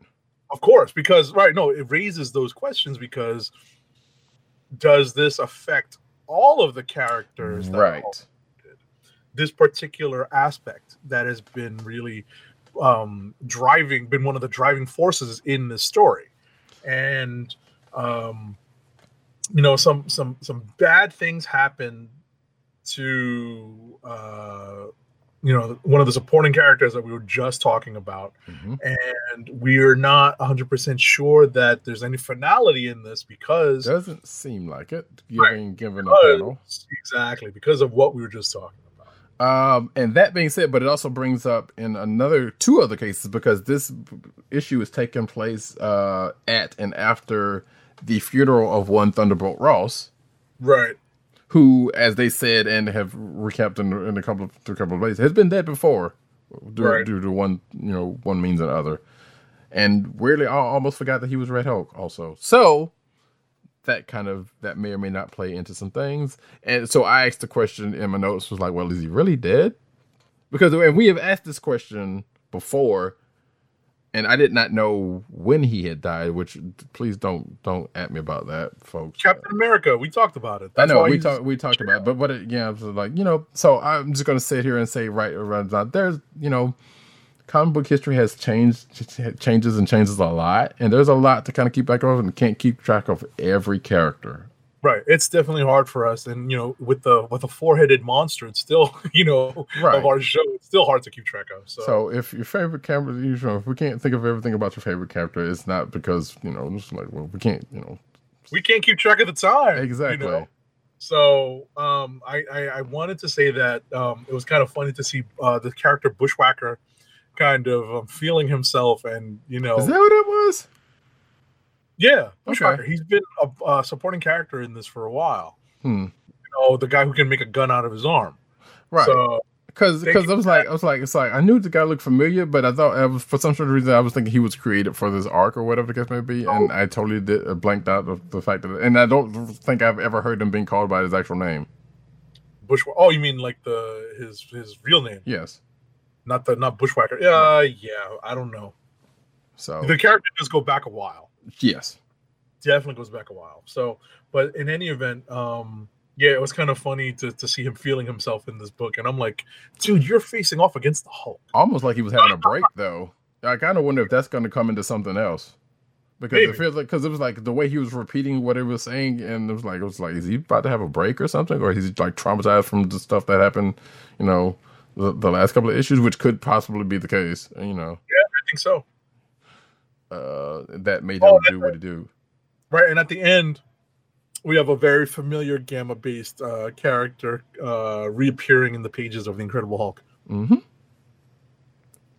Um, yeah. As a matter of fact, last seen in recent issue of um of uh, Winter Soldier. Now that I think about it,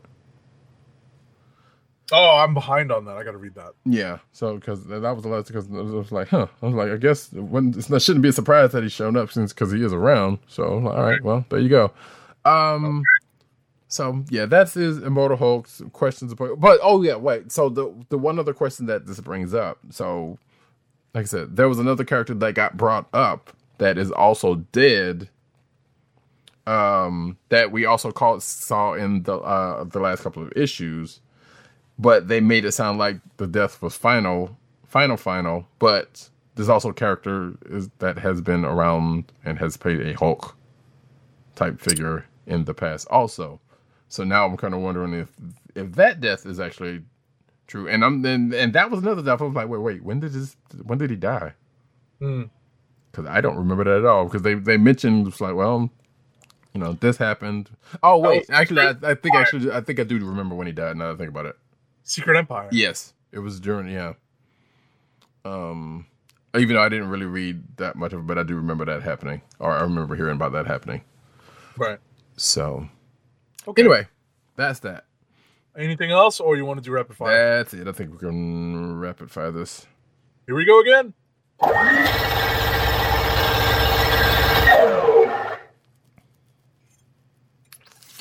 Um, I guess I'll go ahead and do mine. Meet Skrulls number one. Um, this was speak. I guess speaking uh, a rightly placed time for this book, being that Captain Marvel just came out, uh, which has nothing to do with the movie, mind you. However, there there are some things that could be possibly it was like, hey, that seems seemingly familiar, sort of to to, to to Captain Marvel, because so this is about a quote unquote family of Skrulls that is undercover, seemingly. So okay, so here's I'm. It's a weird book because it's not a weird book, but it is a weird book because there are Shades of Visions uh, miniseries that that are come across it, but it doesn't seem nothing like that. Well, to a whole a, a lot of points is nothing like Vision's book, except for the fact that it's a fa- based around a family Right. uh, trying to fit in, but that was was a little bit more close in with the family and not necessarily anything out in the world. This one has basically a, a family, quote unquote, of Skrulls on a mission, which sounds historically historically infiltrating, doing things for what reason? Well, I guess we're going to find out. There's a certain project that they're trying to find out a whole bunch of information about, and so they're they're infiltrating as a family to try to figure out what is. A, which brought me to the questions like, you know, I didn't think around this time um Skrull de- Skrull detection would be any kind of an issue. But then i realized we have had what seems to be rehashing of history in um in the last few years. We've had a secret war. We've had another ci- civil war. And what comes after civil war? A secret invasion. Yeah. so that kind of brought me to that and it, and kind of made me groan because of that uh, but we don't know necessarily where this book is going. But all we know is like, hey, we see this this family, uh, you know, on a mission, doing, you know, trying to find out what's up. But we also see some, uh, what looks to be a counter to this family. That's probably they're going to meet up with um, after a while. And I guess the only thing, other thing in my notes is that I'm kind of surprised Skrull Kill Krew didn't show up at some point, which is the first issue, and I think this is like only five issues or so. Um, so who knows? Maybe that's they're going to play a part of this, maybe not. Um, Young Justice number three. So, are you reading this? I skimmed it. I didn't finish it. Okay, so we found out uh, basically what happened to Connor Kent, aka uh, I don't know when that super was. It's just the Superboy of uh, of a different time. Not necessarily the Connor Kent of the Young Justice animated series, but kinda. Okay. Um, so we find out what happened to him, why he ended up on Gem World. Uh, that was the crux of the issue, apparently. And I'm trying to figure out how old is he in this book, and because I don't know when we, you know, did, when he last appeared or disappeared or died or left or whatever the case might be, was he still like a teen? Uh, because we find out that uh, he has settled in on this world and is loving this world and kind of it's not the one that you would know from his character characterization. Uh, and then we find out a little bit about what ha- where the rest of the team is, which I guess lead into we'll find out a little bit more about that next issue. Uh, Justice League 19. Um, so not reading recent issues of Justice League, which didn't seem all that necessary to. Well, it it is necessary to to know the overall plot, but for this issue, didn't necessarily need to be known. There's some things happened. They needed the help of Mxyzptlk uh, and they found them, and now they're about to journey into the sixth dimension. Uh, and apparently that has happened, and one character may have been, may or may not have been led into a trap, from what it seems. Um, but my notes says I'm guessing this takes place before or during Wonder Twins. Because Gotcha. because Mr. Flick also shows up there. That's the, the and which is actually the only reason why I ended up reading this issue. Yeah. So Nice.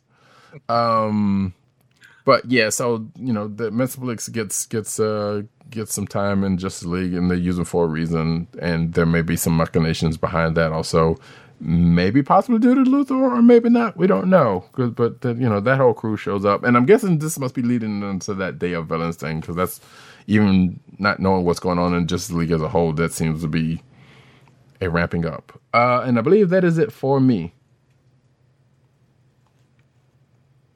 Okay. So uh, let me rapid fire my books as I scroll up the sheet. Uh, Uncanny X Men number 13. Uh, this stripped down X Men team is fun. Uh, the Sal Larroca art looks sharper than it has in a while. It's reminiscent of his work on Fraction's and Invincible Iron Man. The Dark Beast is uh, this X Men group's first target, but we see other X Men creating a situation that must be handled. Um, is the anti mutant vaccination really effective, or will they find out that it was all a ruse? So there's that. Uh, Amazing Spider Man number 16.HU.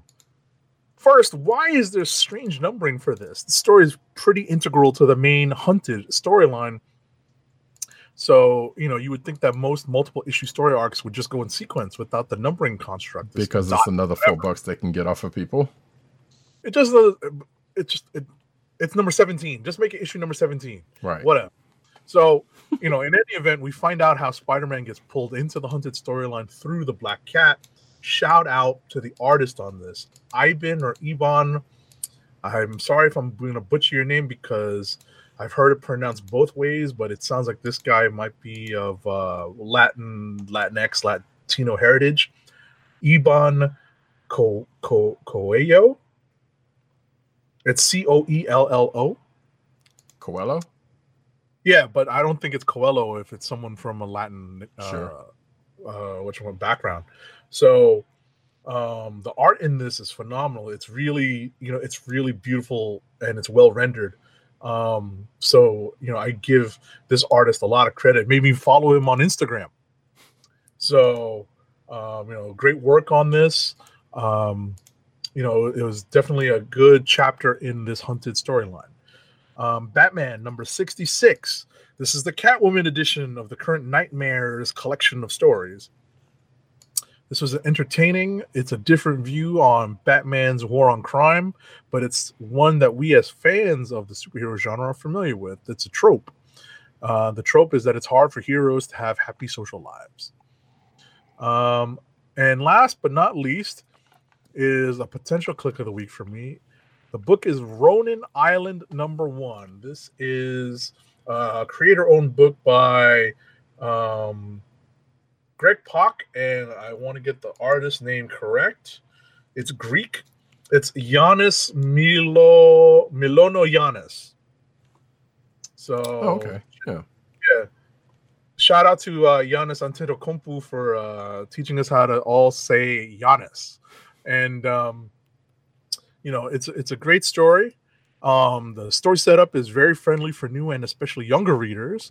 Um, you know, for a first issue, um, you know the premise, like I said, is interesting, and you I look forward to seeing. Um, there's three different cultures being um, represented here, talking about Korean, Japanese, and Chinese and I'm looking forward to seeing them both clash and blend over the course of the story.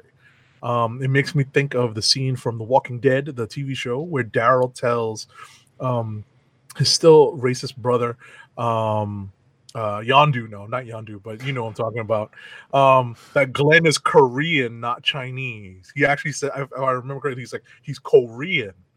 Um, you know, it made me want to pick up my copy of uh, Oriental Adventures D and D also. So there, Wait, there's that. Okay, you'll have to tell me what that is afterwards. Um, Oriental Adventures D and D. yeah. That's going back to like second edition, but you know, and they had a third edition book too. But anyway, Oh, that Uh, was in. Okay, that was in second edition. Like I play, I remember playing second edition, but I don't remember in, in the, the we'll expansion. go over it. No worries. Yeah, yeah, yeah. Okay. Anyway, So that's that for my rapid fire. And I remember, so I remember we talking about this book when it first uh, when we had news about it. We were kind of a little iffy on it based on the title, but uh, and once we find out what the book was about, um, yeah, this we is brought it up, right it's definitely in the spirit of um you know greg Pak's recent works that are a little bit they're not completely skewed to younger readers but they're definitely young reader friendly so Mm. this is definitely something you can introduce to a younger reader cool. Clicks of the week. here they come Um, we have both Dirts and Tim's, excuse me, uh, individual clicks, and Dirts is the Never Going Away. No, I'm just kidding. Uh, Doomsday Clock number Never nine. end, right Yes, doomsday clock number nine it will be here till Doomsday. and what and what PCN underscore dirt tells us um uh in, in, our uh, internal conversations is that we can actually all jump on the doomsday clock story with this issue and not have to worry about anything that came before Which that's kind of a shame and very telling. right we are at number nine and we can actually jump on now and be okay Right, of 12 issues. So, you know, this time next year that should be over with. Um no. and also we have Tim's click, which was the aforementioned Amazing Spider-Man number 16.hu. cool cool i definitely like that i'm still thinking do you have yours at the ready Uh nope. Oh man, we're both still thinking because I've got a couple of candidates, and to be honest, the Uncanny X Men issue, um, you know, brought back a lot of warm feelings because if you have seen some of the solicits, they go back to some classic costuming, and they actually do it for, uh, you know, they actually have like a, a, a named reason for doing it in the issue, and it's pretty funny. Yeah, I saw an article on that. I think may actually even be in the news section uh, about that, but um So yeah, like I've got a tough call because I actually liked a lot of the stuff I was reading this week. Yeah, and I'm mad because there, there's a, there's like two or three books that I didn't that I, that I didn't read that I really really wanted to read because I'm I've heard good things about uh, a couple of them and one I just normally read anyway. Well, this is one I've heard good some good things about, and the other two I was like, well, I was reading anyway, and one of them's ending.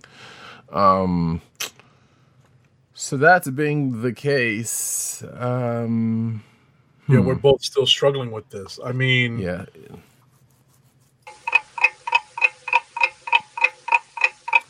it's weird because like yeah like you said there's uh, there's some good stuff this this week like the young justice was was pretty good um Yeah, I mean, I've got a bunch of potential clicks of the week named. I didn't even put that designation next to Uncanny, and I actually really liked uh, what I was reading. Um, hmm. Like I- avengers was good champions had is is setting up uh, something good you know um Sure. Man, what am I gonna go with? What, I you know, I really liked a lot of this stuff this week. Um, you know what? I think I'm gonna back up. Man, what did I? Oh, goodness gracious. tony did reference transformers in immortal hulk number 14 that that's kind of a sway which i thought that was funny i forgot to bring that up when we talked about immortal hulk but eh. Right, right, right, right. Um, man, what am I gonna pick? Hmm. What am I gonna pick? This is bad. We're gonna start the ticking clock again. even even Justice League had some had a good a, a decent moment when uh, some some characters show up and I'm like well when a character comes back and then some you know what happens after that it's like huh okay um but you know moments don't make the matter they, they do make the matter but they don't make the book Mhm. actually they do whatever I don't know what I'm saying Well, it depends. I was about to say it depends. yeah how how deep is the moment Man, I can't believe we're both struggling with this. yeah it's it's kind of one of those weeks um Yeah, which- I mean, it's a nice problem. yeah definitely It's a nice problem. Like, uh, there's weeks when we're just like, oh, Yeah, and it's like, well, you know, you got two definites, but you know, like which one's going to edge out the other? Um, oh, that reminds me, Stamford. Does that name sound familiar to you? Stamford, you, yeah. Yeah, I mean, in, Stamford, in the in the Marvel universe, in the Marvel universe. Oh. I mean, that's that was um what you call it? We're talking about a character. We're talking about a place in Connecticut. Yeah, no. Well, I'm, I'm sure it is probably patterned after it. Yes, definitely. But is that not where Civil War started? Not started, but that's where um which one call it? That's I think that's where the New Warriors accident happened. Right. That's what I'm saying. Which which yeah. which was basically yep. the catalyst to Civil War. Yeah. Right. Right. Right. Right. Right. right. I was, so I heard that name, and uh, for some strange reason, I was thinking of the New Universe, Gotcha, gotcha, gotcha. which gotcha. was not, which was not, and I'm, you know, I don't- or maybe it was, but I don't, I don't think so. So, um, still stalling for time here. I know it's terrible. We're both like, uh. Um, you know what? I, I'm just gonna brute force a um brute force one and uh and say Young Justice number three All right. because I mean that one like it was good, but I but so was some of the some of the stuff from from you know from some of the other stuff, and I can't say that that one was the better of everything, but Mhm. it was a good read. As, I got you. As was the some as was the other stuff. I gotcha. I gotcha. You know what? I didn't even note this in my notes, but I think just because it kind of brought back warm memories with the costuming choices, I'm Mhm. going to go with Uncanny X Men number 13. Okay. As my click of the week, I'm going to type in after the fact PKOTW. Oh wait, you're. It's Uh, already there. So let's see. So that's your click. All right. Yeah, that being the case, let us move on to the news. But first, we have an ad read first, folks. Our first ad read the night is for Blue Apron. Actually, you know what? Let me change that to Amazon because damn it, we don't have time for this. Um, actually, no. Let me just read Blue Apron. I'll save Amazon for later. Blue Apron's meal delivery service has delivers fresh ingredients and incredible recipes weekly t- directly to your door. Skip the grocery store and make incredible meals at home with Blue Apron, always ship free to your home. And now the listeners of the Comic Book Chronicles can get $30 off your first Blue Apron order. To place your first order with $30 off and to help keep our show free for you, go to our network website at cspn.us. That's cspn.us. Then click on the Keep Our Podcast Free link at the top of the page. From there, scroll down to the Blue Apron link and sign up for your first order. Blue Apron through cspn.us. Do it today. all right, news.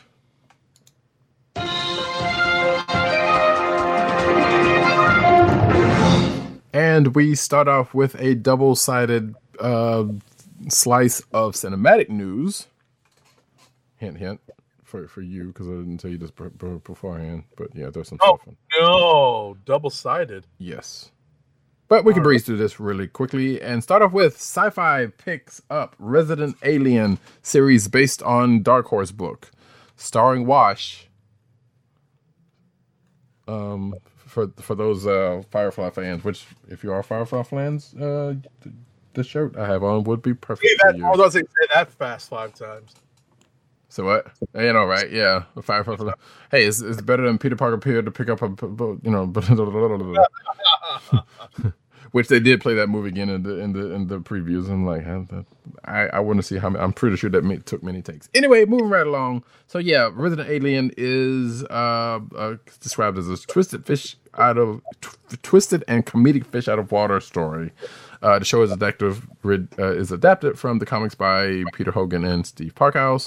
The pilot was directed and produced by David Dobkin of Into the Badlands, which I haven't seen Into the Badlands in a minute. Um, it's a good show. Was a good show anyway.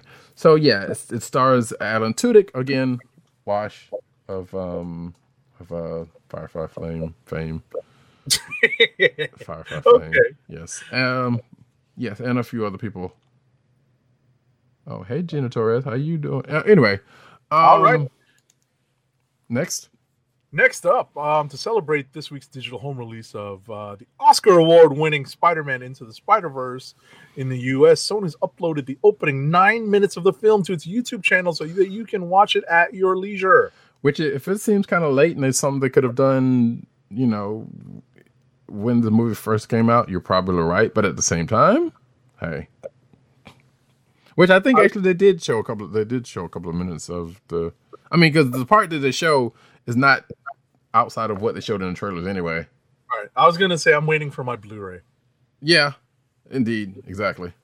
Because I started to watch, was like, you know what, I could stand to watch a little bit of uh, Into Spider Verse again, but I was like, you know what, it'll be out soon. So Yeah, like all you have to do is wait till Tuesday. You'll have a hard copy in hand. So No um, next up, next up, speaking of the aforementioned uh, Captain Marvel movie, oh, I'm gonna put this in. I'm gonna put this in at the end because I'm pretty sure you will appreciate this. Uh, if I can remember where the end is. oh nice. Yeah, you see it. But um we'll stick that in there somewhere. Hopefully I get to it before I get to it. Anyway, um Captain Marvel challenge raises over 60k. So the Captain Marvel challenge is a fundraising campaign that uh, uh, was to help underprivileged girls and women go see Captain Marvel, much like the um uh, was done with uh, Black Panther previously. So that's dope, and the movie's out, and I'm pretty sure they they- all those folks had a good time, as we did. Which I guess, it, well, I guess we did kind of. So we're, we're past that point now. Anyway, next. So next up, uh Sam Jackson's got a great sense of humor because he admitted he completely made up an entire rumor based on Captain Marvel having the ability to time travel. and according to this article, was set to um was probably possibly set has possibly um set up one other one, or may or may not have. I don't know. We don't know if it's that part. He's because he. So yes. So uh, I think we previously talked about this. Um, Samuel Jackson came out and said that you know uh, Captain Marvel time travel, which reminds me of, of speaking to somebody about the movie last night, but I'm not, I won't bring that up. Um and this was during an interview uh, bet- with uh, he Brie Larson with uh, I guess it was a radio show or something. I'm not sure, Yeah. but regardless, um, yeah, and she kind of she kind of called him on it, and he also he was like, I could also make up some more stuff, and then he you know basically made a made another statement, or seemingly made another statement that we don't know whether it's true or not. Gotcha. Although, wait, actually, it might be. Well, I don't know because regardless, it doesn't matter. I had to go back and check uh, after after after this because now that now that I think about it, I don't know if it's true. So next up, That's you. uh, Marvel seeking openly gay actor for Eternals lead. So they're still doing an Eternal mo- Eter- Eternals movie uh, in 2020. And why do I smell alcohol? Like Nice. booze. The party going on over at Roddykat's I don't that think we're so. not invited to. I'm like, am I having this weird? I don't know. Uh, It's yeah. It's, there's well Right, so outside of that wink wine, there's not much alcohol in this house. Regardless, uh, so yeah, so the studio's looking for uh, reported. So this is still a rumor, so we don't know. But um, um, some rumor site says that Marvel is looking for an actor, 30 to 49, who physically looks like a superhero to take on one of the Eternals lead roles. I would argue it's probably Icarus, but you know, I was about to say we're not sure it's Icarus, but Yes. it was like it might be. Yes, but um, we don't know that for certain. Also, but it also says uh, additionally, while they're open to actors of all ethnicities, they would. Well, wait. Of all ethnicities, they would prefer to the role to go to an openly gay actor, which I don't know what ethnicity has to do with them gay because they're anyway. That that that, that line weird, read kind of weird to me, but you get what, what they're saying. Hopefully, um. So we'll see how that goes. Next up, uh, X Men alum, uh, former Magneto Ian McKellen apologized for controversial comments made about uh, Bryan Singer. that no the con- comments that were interpreted as the defending Right. the alleged sexual abusers, uh, Bryan Singer and Kevin Spacey. So he's now apologized for those remarks. Right. Uh, he says, as uh, you know, he was on this podcast. Like, well, like I said, we, we don't necessarily have to get into it, but um, he basically said that it wasn't his in, in his intention. His his comments were not intended to go like they sounded, Okay. and he would never trivialize trivialize or condone abuse of any kind. Basically. So, um, next up, the Gifted finale perfectly sets up the X Men's MCU debut, and as I saw someone on Twitter say, they are never going to use none of that for for the MCU, which uh, made me kind of laugh. Um. So yeah, apparently the the Gifted, uh, which is a show I've never actually watched, um, had uh, a finale that does some things. I don't know what's going on in the show or or whatever. So it's Apparently. next. Um, Mark Hamill now says that Carrie Fisher would actually get a real kick out of her uh, appearance in Star Wars Episode Nine, due out this Christmas. Um, so uh, ultimately, they had some footage taken, and they had big plans for uh, footage done, and had plans, big plans for uh, Princess Leia or, or Command or General Leia in um, in the the next uh, installation, uh, uh, next installment of uh, Star Wars, and uh, they had to redo, um, re, you know, redo their plans, and um, you know, apparently with the the family with the Fisher family blessing, they were able to move forward, and and according to Mark Hamill, it's pretty cool. hmm So yeah, basically says um, she was meant to be more prominent in the third, but obviously that was good, and he was glad that they found a way to do it. And tells something tells me that she'd get a real kick out of the fact that she had a hit movie years after she left us because that was just her. Uh, I like to think that would please her, but nothing would be better than having her here. That's from uh, Mark Hamill.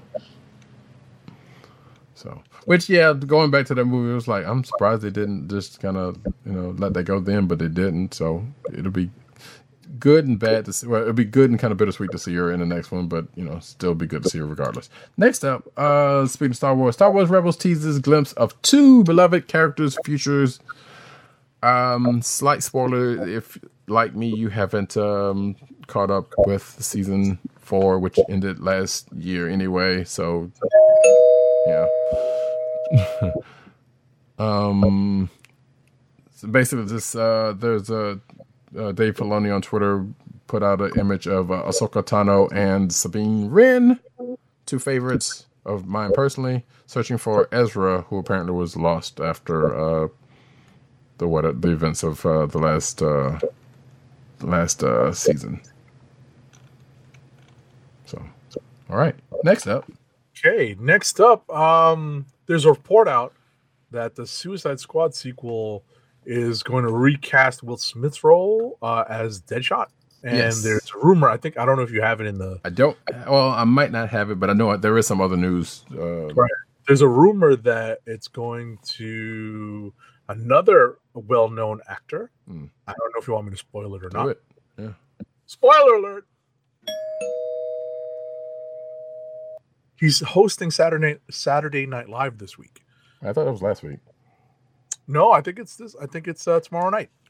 Well, yeah. Regardless, But we're talking about. I was about to say, um, he's a Wire alum. Yes, and also uh yes, that's that's broad, I guess. Look, folks, this is Idris Elba. You've heard this, It's- and you know, he's also in that Hobbs and Shaw movie, playing the same role that as he did in Star Trek uh, Beyond. But that's uh, we said that I'm before. not referring to that. Hey, love look, to him um, Heimdall, for God's sake. and Heimdall, of course. So you know, hey, dude, you know, if, that ends up being the case, good. But at the same time, as I said on Twitter, I was like, yeah, because they they couldn't find some new guy to, to instead of just going to the one or two same people that they always go to. But I know. again, it's Elba. It's always a you know, always a pip if that's the case. Anyway, moving right along, we got more um, uh, Suicide Squad two news later on. Uh, rumor Aquaman 2 may feature this major new 52 superhero group, which uh, would be the others. Exactly. Um, of of Aquaman and the others. Yeah. yeah, I was about to say I got a reaction to that. And that was the exact one that I was hoping you would do. I mean, really? Eh, I mean, it makes sense in given the character, but eh, sure, whatever. Okay. Yeah. Uh, moving right along. Next up, Shazam tries his best Superman impression in the latest trailer for his DC solo film. This was a trailer Hmm. for uh Captain Marvel last night. Was it? That's So, weird. Yeah, it was for me. Um, I'm trying to remember. I don't think it was for me. No, it wasn't. But so- it makes. I guess it makes sense because the, the so uh, the, the side slight side note there was a uh, there's a internet show called the Wednesday Club. Uh, it was on Geek & Sundry. I'm sure a lot of people know about it, and they spoke about the the various controversies between or not controversies, but the the the the sordid histories, uh, the sordid history of Shazam, aka Captain Marvel, and that you know some of it I knew, some of it I didn't uh, know of, but yeah, there was a lot that happened in the history of Shazam, going back to the early days with a whole different other company. Fawcett. Yes, of which is why you see Billy Billy uh, Batson from Fawcett City because you know, given his roots. Anyway, back to the trailer. So yeah, the trailer's you know, like we said earlier, I believe you know, hopefully you know that's not all of the movie. One, Right. Two. You know, for some strange reason, I did not. So this article brings up something that I totally didn't realize that. So Diamond Djimon Hounsou, who was also in Captain Marvel, playing Right. the role that he's played before, and that was another thing that I kind of, kind of threw me. It's like, wait, what is he doing in this movie? It was like, oh wait, this is before. this is before that other stuff happened. But anyway, he's in this movie as spoiler alert. He's the Wizard Shazam. I swore to up and down. I thought that was Jamie Foxx. I do not know why. But but now that it's playing in my head and you know whatever because I could have sworn I thought they had gotten Jamie Foxx to play the wizard Shazam. Okay. Uh, at least I and I had and so all this time I've been going thinking it was that's him and it was like wait it's not him. It's, so anyway that's that. Regardless, the trailer's out there. It's a lot of laughs and hopefully it doesn't give up the whole movie and Don't know. Or at least I hope it doesn't contain all the laughs because that Well, there's sad. that also. All right. Speaking of Shazam, next up, um, the original Shazam television series is heading to the DC Universe app, which I am not going to use to watch. I feel like I called this up. I know I didn't, and they probably had plans to do this anyway. But I have mentioned before that they should have had this this uh, show on there before now. But given that the movie's coming out very shortly, it makes sense for them to do it. Wait, what do you mean you're not gonna put the, use the app to, to to watch it? What the original Shazam TV series? Yeah, Do I need to? Mm, I mean it's not gonna inform anything about the movie, no. But it's a it's a slice of history. Is it okay? I mean, you know, we'll see. So for those of a certain vintage, you may like I'm a slightly I'm a little older than, than you, Agent Seventy, and uh, so I remember this when it was on originally on Gotcha. uh, TV from seventy four to seventy six. And granted, well, actually, I take it back. I do remember it, and it was on, but I was like two, three years old, so whatever. Um, you probably saw it in reruns, depending on it, your- basically, well, so it was coming on. So it originally came on in seven four to seven six, and then they a few couple of years later they um and it was and it went on for a couple of seasons. Um, but they also brought it back with ISIS, uh, the Mighty ISIS, Okay. um, who also had a live action show. Who actually I did not realize apparently started on that show and then came to the comics. Um, but yes, but I actually did, you know. th- So they brought it back, and I do remember it when it was on CBS. You know, like in in, in the in the seventies. Like I said, it said seventy six. So I probably caught it like seventy six when they when they um when they put it together with uh ISIS. And they don't have ISIS on on I guess for probably for some good reason. I don't know. They don't all I was gonna say, all I all I would add to that is that I was wondering if maybe they didn't pack like your local syndicated channel didn't package that together with like the '66 Batman as like an hour long, you know, like superhero block or something. like No, so no, so the when I when I saw it, it was it was uh Shazam and ISIS. Okay, Uh, that was blocked up together. Uh, I don't recall even seeing sixty six Batman on Saturday mornings. Like this was on Saturday Saturday mornings when I you know um oh, okay. yeah I mean, I, I, I don't saw it. remember seeing. I don't remember when '66 Batman was on, but I definitely remember it. I don't know. It might have been uh weekday afternoons actually. I probably was because that's what I, I remember seeing it. But yeah, no, Right. but no, this was I remember seeing this on Saturday mornings. You know, I got you. I got you. No, because I remember I, if I'm not, you know, the local uh, syndicated channels um, would package uh, sometimes the Incredible Hulk as well, yes, uh, 66 Batman, you know, rerun. So you know, you never knew. Um, so that's why I figured I'd ask. yeah, but yeah. Um, so like I said, this that's just showing my age because like I said, I was like, wow, I remember this show from when it actually was on. So this was Okay. it's ridiculous. So yeah, so this was a live action version of Shazam when you know, aka Captain Marvel, whatever. Um, like I said, all three seasons will be, uh, is on there now because I think they it was um yeah it was uh, from last Tuesday when it when it when it brought on. So if it is completely dated and loose as far as the, if you know the the the um the the the Shazam aka Captain Marvel mythology, but it's it's fairly loose, but still it's I say it's it's a time capsule of the time. Mhm. So it's worth a watch even for that. You don't necessarily have to do all three seasons, but you know, obviously more since it was on Cap uh, Saturday morning, it was more kid focused and therefore probably and had the titular lessons of you know shows to, of the time. Gotcha. Alrighty, you got next. Uh, Doom Patrol. Mark Sheppard cast as magician Willoughby Kipling.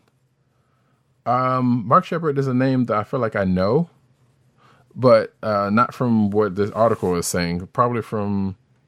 So yeah, so Mark Sheppard is a British-born actor who was in X Files, Firefly, uh, Battlestar Galactica, uh, probably the re- the redoing, and um, uh, Doctor Who. Some might know him as Crowley on Supernatural. I do not. But nevertheless, he's going to be on um, um, Doom Patrol playing whoever that person is. Yeah, you got me. Yeah, because I don't know much about Doom, Doom Patrol. Sorry. Still Next up. learning. Yeah, really. Alrighty. Uh, next up, um, angsty Conner Kent slash Superboy. Take the next one also, actually, because it's, It's- it's um it is Right. is related. It's cast as Titan season two regular. Uh, we're talking about Joshua Orpin, who uh, in the character is paying homage to uh, comic cover in in an image. Yes. So he, on his Instagram, which is this, this Ah, next story, he does the uh famous, well, I guess famous, um Yeah, that's from the '90s. People. Exactly. So you can see at the top of this article the the a little snippet of the uh what he's um what he's referencing here. Right. And on his Instagram he the- basically kind We're of talking about the cover to um, the Superboy, the first issue, of the Superboy title in um, Reign of the Supermen. Right. That's the, in the immediate wake of Death of Superman. So that's the reference that you folks need. Right. And basically and yes, this is the same kind of Kent that is in uh, Young Justice the comic book now and slightly taked on the, in the um in in the animated series. Righto. Next, uh, speaking of Titans, Titans casting breaks down hint of a golden age vigilante's arrival. Um, so apparently a leaked casting call, casting breakdown describes a new character for the show. Caucasian male in his late fifties, like excuse me, late thirties to forties, named Jack Cole. Um, and apparently this is a take on Guardian. Okay. Uh, and yes, that same Guardian that is being played by the Jimmy Olsen of Supergirl, uh, right now, or has been. Next up, Uh, let's see. Uh, what comics, TV, movies are coming to DC Universe in March 2019? You'd think I would be interested in this since I actually use it. Um, they're adding more comic books, TV shows, and movies in the month of March. What you can look forward to is apparently Shazam. uh, yeah, as was as spoken already. Uh, let's see what else. Hey, it's a bunch of Batman stuff. Batman comic And- books, Knightfall. Ooh, Knightfall. That we're going way back. Yeah, Hush is on there, which uh, I think has already been on Com- Comixology uh, United uh, Unlimited anyway. So Sure. What you guys really need to wait for is Batman Year One. It's going to hit the service on March 26th. I've watched that, and I'm like, eh, was all right. No, not the movie. That's I'm talking about. These are the comics. Oh, the book. Yeah, right, right, right. Yeah, right. we're talking about Frank Miller and uh, Twitch. uh, that is actually coming. Also, year one is also the movie is also coming to the service. But Oh, okay. But wait a minute, hold on. So, so Superman, Shazam, The Return of Black Adam was on. I could have sworn that was already on there You got me. because I I watched that, or unless that's something different uh, that I saw. But yeah, I could have sworn that was on there already. Anywho, yeah, lots of stuff. Uh, New Frontiers on there. That was all right. Doom, I thought was already on there also. Justice League Doom, I could have sworn was already out there, out there. But then again, maybe it's just that I was on there recently and saw it. I don't know. You probably saw it on Netflix, maybe. No, it wasn't on Netflix. Definitely. Um. Oh, okay. Anyway, so yes, stuff's coming to DC Universe. There you go in March. Cool. Uh, I'm going to reuse a joke. I think this is me. Okay. Uh, but I'm going to reuse a joke that I put on Twitter earlier, and that is that um, Ernie Hudson is joining CW's Arrow for a special ro- role, in according to his report. And as per the joke, he's seen shit that'll turn you white. Goodness gracious. So yeah. Uh, so apparently Ernie Hudson. If you, look, if you, don't, you know, you should know that reference. Come on. Um.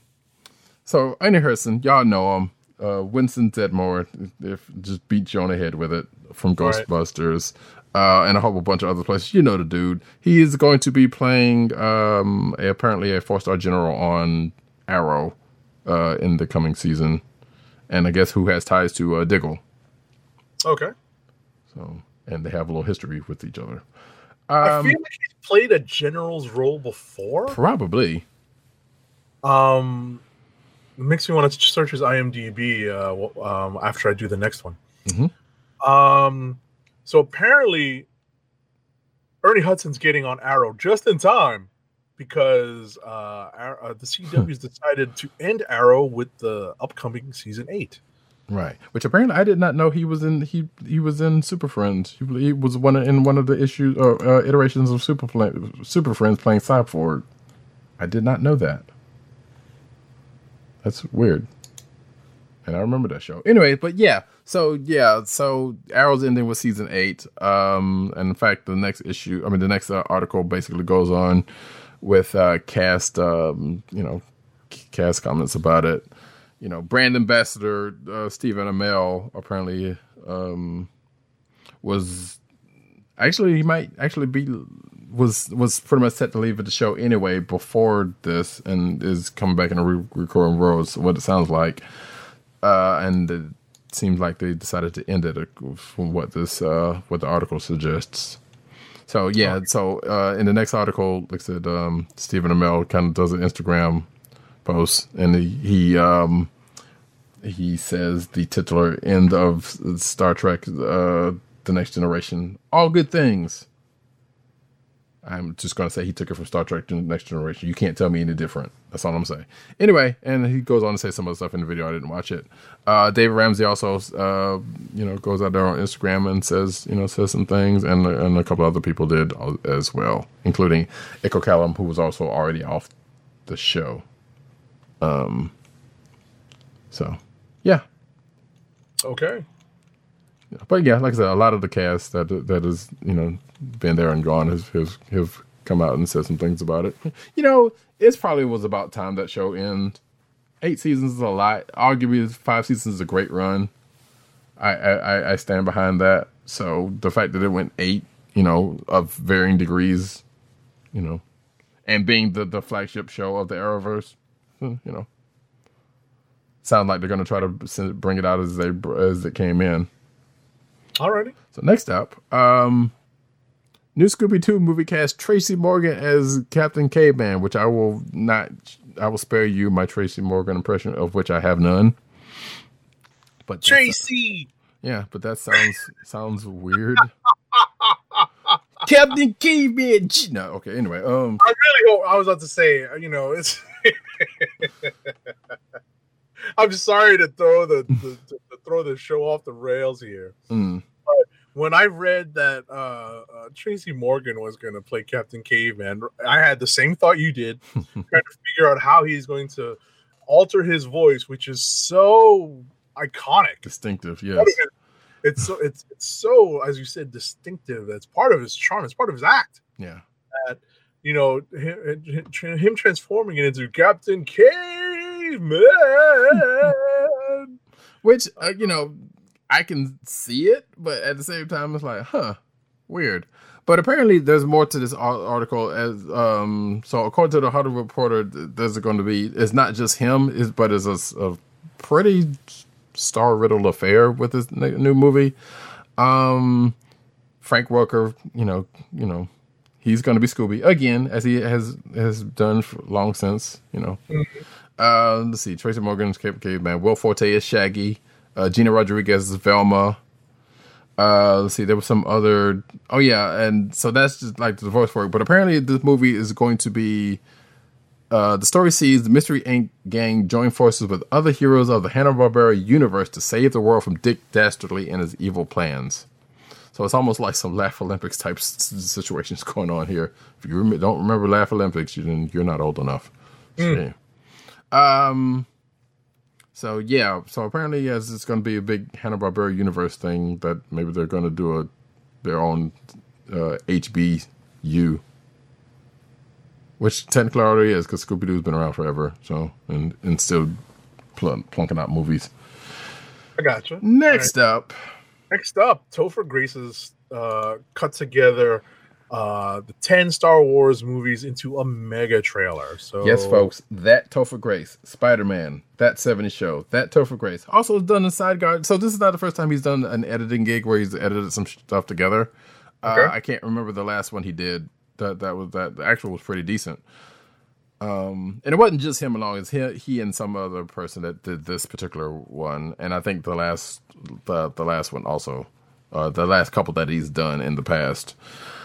Um, I haven't watched this yet, but I'm kind of I'm I'm, I'm curious to see how they splice all those movies. Like so, according to this, it says ten movies, two nerds, one weekend when our wives were out of town. Enjoy. Uh, Grace wrote on Twitter. Um, so yeah, it's a big mega trailer for, for all the Star Wars movies. Um, Okay. it's, it's that's a lot. I need to watch it. Um, but I did I meant to do it before now, but I didn't. Next up, uh, you got this. Oh. Uh, Star Trek Discovery renewed for third season, which is good because I just started the first season. Ah! so, I mean, I hear good, I've been hearing good things about the show. Um, so I'm glad it's going. Hopefully, it makes it so. I will say this. Hopefully, it makes it seven run like the seventh season run, like the other shows have done. I mean, barring um the animated series and the original series. But you know, all the other shows have gone seven, seven. Actually, excuse me, uh, Enterprise didn't, but that's neither here nor there for that. So hopefully, it makes a seven-year run if it's if it's potential to do that. Because it's you know, from what I've seen so far, it's been pretty decent. Alrighty. Next up, All right, we have spillover. yes, we do. Uh, so there's a featurette out there that dives into the design of Star Trek Discovery Section 31, which is a uh organization, a mysterious organization in the world of Starfleet. So yeah, so basically, the Star Trek fans already know. this. Section Thirty One is basically the the the the the uh, the, the Skunks Works, you know, the the Black Ops, uh, you know, CIA spies, you know, all that kind of good jo- behind the um, the the um, the Federation. The, they get the stuff done. Yeah, they get the stuff done that, that that the Federation can't officially do. You know, with arguably no oversight. You know. spooks Okay. that kind of stuff. So yeah, we and Section Thirty One has has you know throughout various um iterations of Star Trek outside of like TOS and whatnot um ha- has been around. Uh, I believe they first showed up in in next next generation. It is kind of weird. So and we know Section Thirty One has been around for a while, but it's kind of weird. Like obviously TOS had nothing to do, you know. um had nothing about this because that wasn't a thing back then, or as far as I know. But I'm pretty. And this is set before TOS. Discovery is. Right. So some of the stuff that's in the show is kind of weird for that reason. But you know, you gotta you gotta take it for what it is. Luckily, Michelle Yeoh's still around because uh, you know if you've watched even the first couple of episodes of Michelle, I mean uh, of Discovery, her character doesn't stick around that long, but it has come back uh, on a few different occasions. So that's always dope to see. Okay. Anyway, moving right along. Uh, speaking of Star Trek series, Star Trek Patrick uh, blah, blah. Patrick Stewart says Picard series is made for binge watching. Um, so apparently, in an interview, Stewart says that the accompanying series is being written as one 10-hour story as opposed to episodic standalone narrative of Star Trek: The Next Generation. So for all you binge watchers out there, that's that's probably good for you. There you go. Next. All right, so there is a second trailer for the new Hellboy movie. Um, and uh, it features glimpses at the main characters, especially David Harbour as Hellboy, and it's uh, apparently very gory and full of monsters. Apparently, which More of uh, Milla Jovovich's uh, bad guy, I guess. hmm Sure. Oh, by the way, uh, I don't know if you saw it, uh, uh, Agent Seventy, but the the trailer for Dark uh, Dark Phoenix. I know it came out. I did not watch it. Yeah, it was a it was in the preview of um of my showing of uh, Captain Oh, I walked in when it was on. Okay. I walked in when it was playing, so I did catch a couple of seconds. Yeah, I I'm still not sure what to think about that movie, but hey, sure, it is a thing. I don't It's- think we had any news about that, but I just saw it flashing in the thing. I was about to say it's not something I'm rushing to see. Yeah, basically. Uh, next up, I don't know why we didn't. oh, I knew why we didn't talk about this. So because I totally. So when this actually happened, I did not put it in the lineup for some stupid reason because it happened the day before we aired the last episode or we recorded the last episode, and that is. Wait, is it? Yeah. Anyway, I'll go ahead and take it anyway. Um, I'll take these next two. Oh, yours. Yeah. Yeah, this one's yours. So you take the next two. I'll take the next two. Yeah. So Luke Perry has died. Um, if I had thought about it last week, would have brought it up then, and for some strange reason I didn't. But yes, Luke Perry of uh, Riverdale and more known to more people uh, uh, uh, for 90210 has passed. I think we did talk about the fact that he did have a stroke. Um, or maybe we didn't talk about that either. But yeah, he had a stroke and then uh, died not too long after that, uh, within um, a couple days after that stroke. That's right. The stroke was last weekend, Wednesday, and then he died on the following Monday. So he was 52 years old, and um, uh, the CW issued an official response on Luke Perry's death. And there was a lot of people that were commenting on this death who was heartbroken because that was a lot of women's crushes from 90218 days if you're of a certain vintage. Um, and- to say, if you grew up in the late 80s and early 90s, Correct. Get 'em. Yep. And Forget 'em. on that, uh, Riverdale creator dedicates all future shows to Luke Perry. Cool. And I don't know if that's in like the series, the season, or the series just whatever going forward. I don't know. Uh, but regardless, yeah, there you go. So, R.I.P. Luke Perry, and Yes, don't you don't you start. Yeah, way too soon. Like, you know, he was 52. That's Mhm. nah, that's a little too close for comfort. yeah. That's tell me about it. Uh, so, um, our next story is about uh, a Gundam movie, a live action Gundam movie, which has hired an acclaimed writer. So this is So- kind of funny because I think after so so people did not know this because I don't. We talked about this after the show last week about Right. Gundams, which is kind of funny that this brought was brought up. Exactly. So apparently, uh, Brian K. Vaughan is going to pen the script for this movie. Yep. So and I like how some articles were like, yeah, why the Y the Last Man and um um um Runaways Brian K. Vaughan like, okay, y'all know Saga's a thing and big. Why y'all why y'all just, just going going going old school? But anyway, so Brian K. Vaughan's yes, will writing is writing the script to this Gundam movie. I'm oh man, I don't know how a live action Gundam movie. And granted, there are I think I feel like there are some out there. I mean, listen, it's going to be. And I'm not talking about Pacific Rim. I'm talking about like actual, Exactly. you know. I, they, and, but they might be Japanese productions. How Hollywood production of a Gundam movie is, I'm, I'm, I don't know. You know, they're they don't always do great with adaptations see. of. We'll see. You know, we'll see how things move along. The hope is that they get some casting correct, and uh, you know, the- that- and if Brian Vaughan can put together a good story, One would hope. Yep. So yeah, so we'll see how they that that that goes off. Um, speaking of Godzilla, was a, another preview that was there. Not necessarily Oh, anything to do with yeah. Did, that didn't have anything to do with Gundams, but still giant mechs. I would have liked to see that. Because yeah, it was it was interesting. At first, I thought it was like, wait, they're doing another Pacific Rim, Mm, but then you know, then it starts showing itself. I'm like, oh, okay. Um. Anyway, next up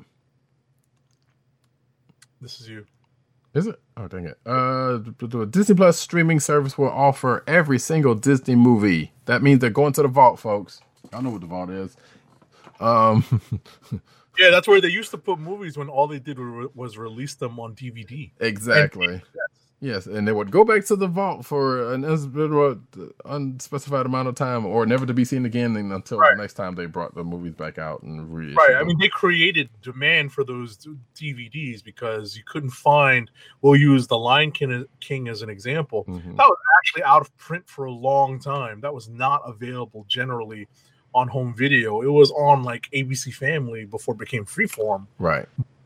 You would not. You were not able to get that until relatively recently. You know, same thing with Beauty and the Beast. They would essentially create demand for the re-releases of these titles on Blu-ray, and it worked for them. But now, with Disney Plus, everything's going to be available. Yep, everything you get to do. So I'm assuming this is also um like 2D stuff, their original stuff, and also Pixar. I would imagine because look at I would, I would think. Yeah. I would. So that's a lot of stuff. Um, I mean, and that's probably you know not even like their vault. That the quote unquote vault is deep, regardless of you know was just their stuff, regardless of their properties of Marvel and um, you know, uh, uh and and uh, Star Wars. Right. So that's arguably, if you're a Disney fan, that's arguably a good value. Uh, Even Oh, though, but but at the same time, if you're a Disney fan, you probably got all of those movies already. Well, if not all of them, like I said, a lot of them because of what's in and out of print. So I'll use, you know, the example I was going to cite is that I've I've um I've uh pulled back on getting uh Blu-rays of the Toy Story movies because there's a fourth one that's on the way. Yes. So I figured Oh, so I'd- you're waiting to, to box them all up? Exactly, but now that uh, they're all going to be on Disney Plus, I'm wondering what to do. And not only that, but um, like Incredibles two just came out on Blu-ray, but not long after that is on Netflix. Right. So, and that's a thing that's probably not going to happen that much longer, but still, it, it's a thing that happens.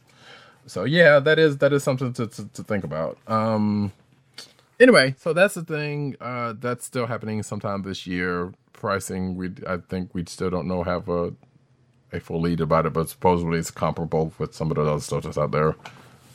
That's Right. not Netflix. Right. So um our next story Oh, um, so wait, so this is the one I pulled up. Um, that's not in the lineup. Okay. Because I think that was it for for uh cinematic news. What? Not the rumor of the day? There's still like two more. Oh wait a minute, where did? Hold on, did I put it? In, oh, I put it in the wrong place. I'm sorry. Nope, nope, nope. So yeah, go ahead and do those two. We'll go. And, Rumor of the day. Uh, Collider spilled some of the possible details about who else may make up the rest of the new Suicide Squad in the James Gunn movie, and um, we, and this we includes that. about This includes that rumor of uh Idris Elba, by the way. exactly. We we spoke about Idris uh, earlier, and Big now we're Driz. talking about what Go ahead. Sorry. What happened? No, th- you know, he, some people have called him, or I think he has called himself a Big Driz because when he was, I think Oh. he was a rapper or a DJ. Oh Call my, him Big Driz from the re- from the East. oh my goodness. Okay. Yeah. Anyway. So that that being said, uh, apparently Harley Quinn is also likely to return. It's not confirmed, but now um, some of the, the the characters who are out are Captain Boomerang, Killer Croc, Katana, and uh, the Enchantress, and in possibly our King Shark, Ratcatcher, Peacemaker, Polka Dot Man, and uh, that's that's about it so far. You know, th- that's the rumor. Um, but, uh, man, DC's got some real stupid. Anyway, um, Hey, what are you gonna do? yeah, well, I know, embrace it, I guess. Uh, I, I slightly question, but again, I, I, get, I get it. They could still do it because I thought they got rid of En- En- Enchantress at the. I thought she was dealt with at the end of uh the first Suicide Squad movie. So. Yeah. She was. Um, I'm, but again, it's still a rumor, regardless. Oh no, it says out, so which means these people are not coming back. Right, they're not coming back. Yeah, sorry. So I, I read that totally wrong. I'm supposed to say. And obviously, um, uh, the other guy whose name escapes me, who was basically Ghost Rider, almost, The the flame guy. Yeah, Yes. yeah, yeah, yeah. uh, who was already dealt with halfway through the movie, so we know he's not coming back. Right, right, right. Um, who they decided not to name in this article, by the way. So that's all right. That's right. I just noticed that. Um. Anyway, so yeah, that's the thing. It's coming at some point, mm. and don't know um Viola Davis or um or or Joel Kinnaman, aka the Wall, or the Wall, and Rick Flag are coming back. Gotcha. And last on our spillover sheet is that Hawkman is reportedly soaring to the DCEU in the Black Adam movie. Yeah. So again, rumor, rumor, rumor. I mean, when are we going to see this Black Adam movie? Who even knows? The Rock is churning out movie after movie that are barely watchable. And oh, no. I mean, I watched Skyscraper. Came on HBO this week, Oh. you know, this past week, and I was just like, oh, hey. I mean, you know, everybody's had got to do that turn. Not everybody, but every uh, of that ilk has to do that turn. So it was, actually, he's done a couple of them. So let me shut up. Um, Yeah, and then of course Hobbs and Shaw is still a thing, which also was another preview that I, that was. That I Oh, saw. really? Yeah, Okay. that was another preview uh, that I saw, which I mean, seen it before. So, um, but last in cinematic news that's not on the sheet, and this will keep me from having to put it on there next week. Um, and as uh, Agent Seventy is a fan of this, I thought it was fitting to throw this in there regardless. Andy Serkis joins Mouse, Mouse Guard adaptation. Yeah. So, I mean, uh, of course, uh, Andy Serkis is probably going to be some um, promotion cap, and he's probably going to play a mouse. That's probably not that big of a stretch. Um, uh, says here, Serkis is reportedly the story's villain, which also, you know, uh, he plays a good villain also. it might be a weasel, actually. Um, If you read Mouse Guard, I have you never. know. You would know more than I would. Uh, Oh apparently, yeah, there's, there's lots of animals that make appearances in Mouse Guard. So if he's the villain, and I'm thinking of um some of the big villains, you well, know, it the- says here, Oh, it does say in the article. yeah, reportedly. So it says, uh, Serkis is reportedly the story's villain, the guard's blacksmith, Midnight. Oh, so he is a mouse. Okay. Yeah. Um. So one of the guard's newest and youngest members, who will be called upon. Oh, that they're just talking about the, the the crux of the movie. So yeah. So there you go. Cool. That's Um, exciting. Yeah, I again have still have not read. I know you're a big fan of this. I've not read any bit of Mouse Guard at all, but you have glowed about it. I was kind of curious to check it out. Trust me, it doesn't take a long time to read. It takes a long time to absorb the cool art. Sure. So Um, cool. That being the case, we're going to push on to the um, real briefly to the uh, because luckily there's not enough comic book news, but I will go ahead and mention a couple of things in the clickbait to check out, and that is there's a um, the truth behind the Jack Kirby Black Panther KKK meme. Spoiler alert: Jack while Jack Kirby did cre- help create the character of uh, Black Panther, it was uh, the writer of the Black Panther book at the time, Don McGregor. Don McGregor. Thank you. Wait, same Don McGregor that's doing a lot of Disney stuff now, right? He's doing um, Uncle Scrooge and all that kind of good stuff. If I'm not mistaken. I'm not sure. I met Don McGregor at Terrificon last year. He's really cool. I'm not sure if they're one and the same. I feel like that is, but I don't know. So, uh, Don, so it was Don McGregor who wrote The Adventures of Black Panther, who the meme should be attributed to instead of Jack Kirby, because, like apparently, and I did not know this was a thing because I don't recall seeing this meme that often. But apparently, there's a meme that was going around says that says reminder. Remember when he was originally writing uh, Black Panther? Jack Kirby's editors told him to put more white people in the comic. So in the next issue, he he, he had him beat up the KKK. Ah, yeah, no, that was definitely Don McGregor. and that was again so again uh apparently this has come up recently so the art so the writer of this article th- thought to um shed some light on it which thought had been dealt with and out so it was don mcgregor that wrote it even though kirby made the character helped make the character he did not write the story of but it did happen it just didn't happen that that kirby wrote it Exactly. because That's attributed correctly. correct and because i don't think kirby's never did any writing He did, but not. I, I don't think it was for the for, for the Black Panther. I think he did New Gods. and- yes right he did do New He did Gods, yes. And he did Captain America. He did a run of Captain America too. right Like that was like the Mad Bomb era. Oh right. So- Shit. I'm I'm sure someone's gonna dig me over that. Whatever. Um It's So- okay. We back each other up. Don't worry. yeah. So anyway, so that is the truth about that. And also uh a poll list for Monica Rambeau, who was also shown um some kind of way in um in uh, in uh Captain Marvel, by the way. Uh and uh speaking of uh well going back to Black Panther, Luke Cage and uh, the first black artist to draw both, whose name, unfortunately named uh, Billy Graham, or shares a name with, I guess, I should, Right. with, you know, Billy Graham. Uh, and I do remember vaguely on some of this, but some of the, the, there was a character study um, that was done by the New York uh, on the New York Times by Sean Howe, who wrote that book on Marvel um, a while back. So I guess fitting. Maybe it's in the book. I don't know. I had still never finished that book. But regardless, it's a it's a good. Uh, you should go check out that um, this article. Uh, it's called Black Panther, Luke Cage, and the first black artist to draw both. Um, It is in the show notes, you, so you'll see that. So now let's get to the um, the comic book news. Alrighty, transition finally.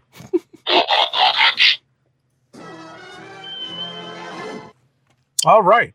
So, um, first story is uh, DC reveals Batman's bizarre, even by his standards, birthday ritual. So this was uh, actually in uh, Last week's uh, detective, Detective, right? Detective issue, the Detective Comics issue nine nine nine. I finally caught up to it uh, last week.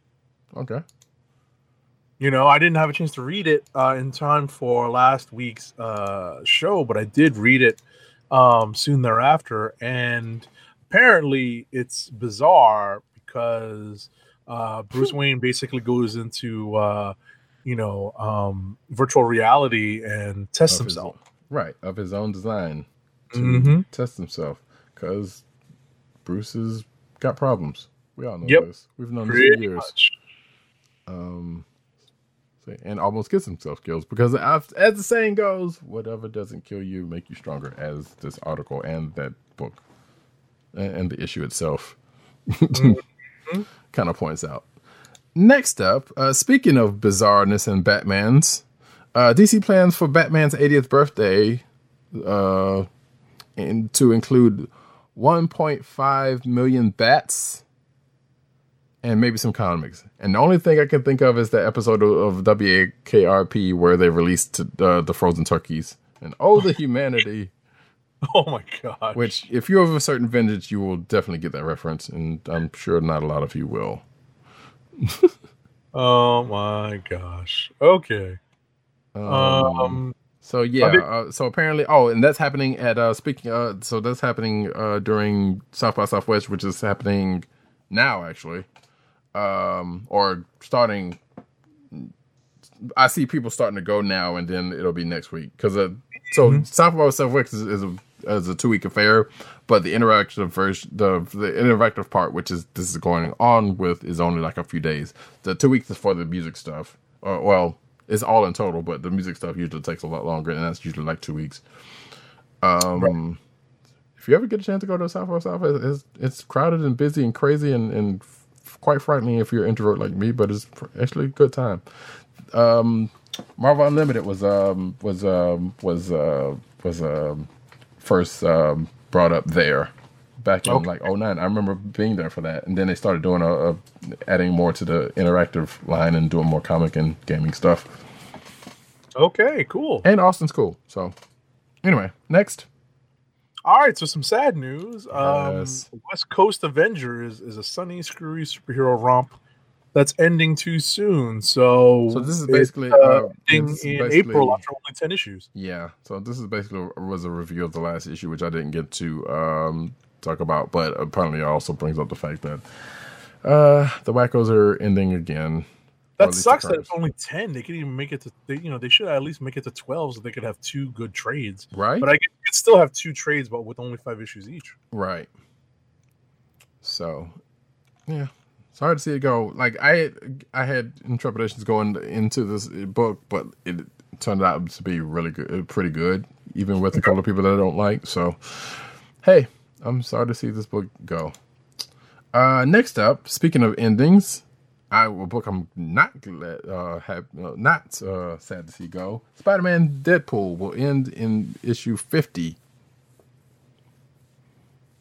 Yeah, So- I wasn't reading that. Yeah, I wasn't either. So I'm like, oh, I take it. I think I read might have might have read like one issue, and that was a while ago, and I don't even know what possessed me to do that one. But hey, it's coming to an end, which is fine because between the both of them, they've got like 30 books. So All right. They'll be fine. Exactly.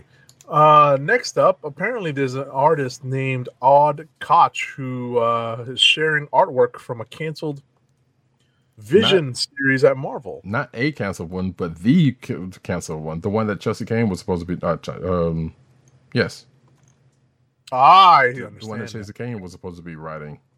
Gotcha, gotcha, gotcha. and this was the artist for that book. Um, and yeah, so here he was on, uh, I guess it was on Twitter, where uh, he just threw out some art that um, of the the uh, Vision family tree, as it were, including the Pims and Janet and all, all the various leaves and you know offshoots. Wait, Frankie Raye? I don't what is huh?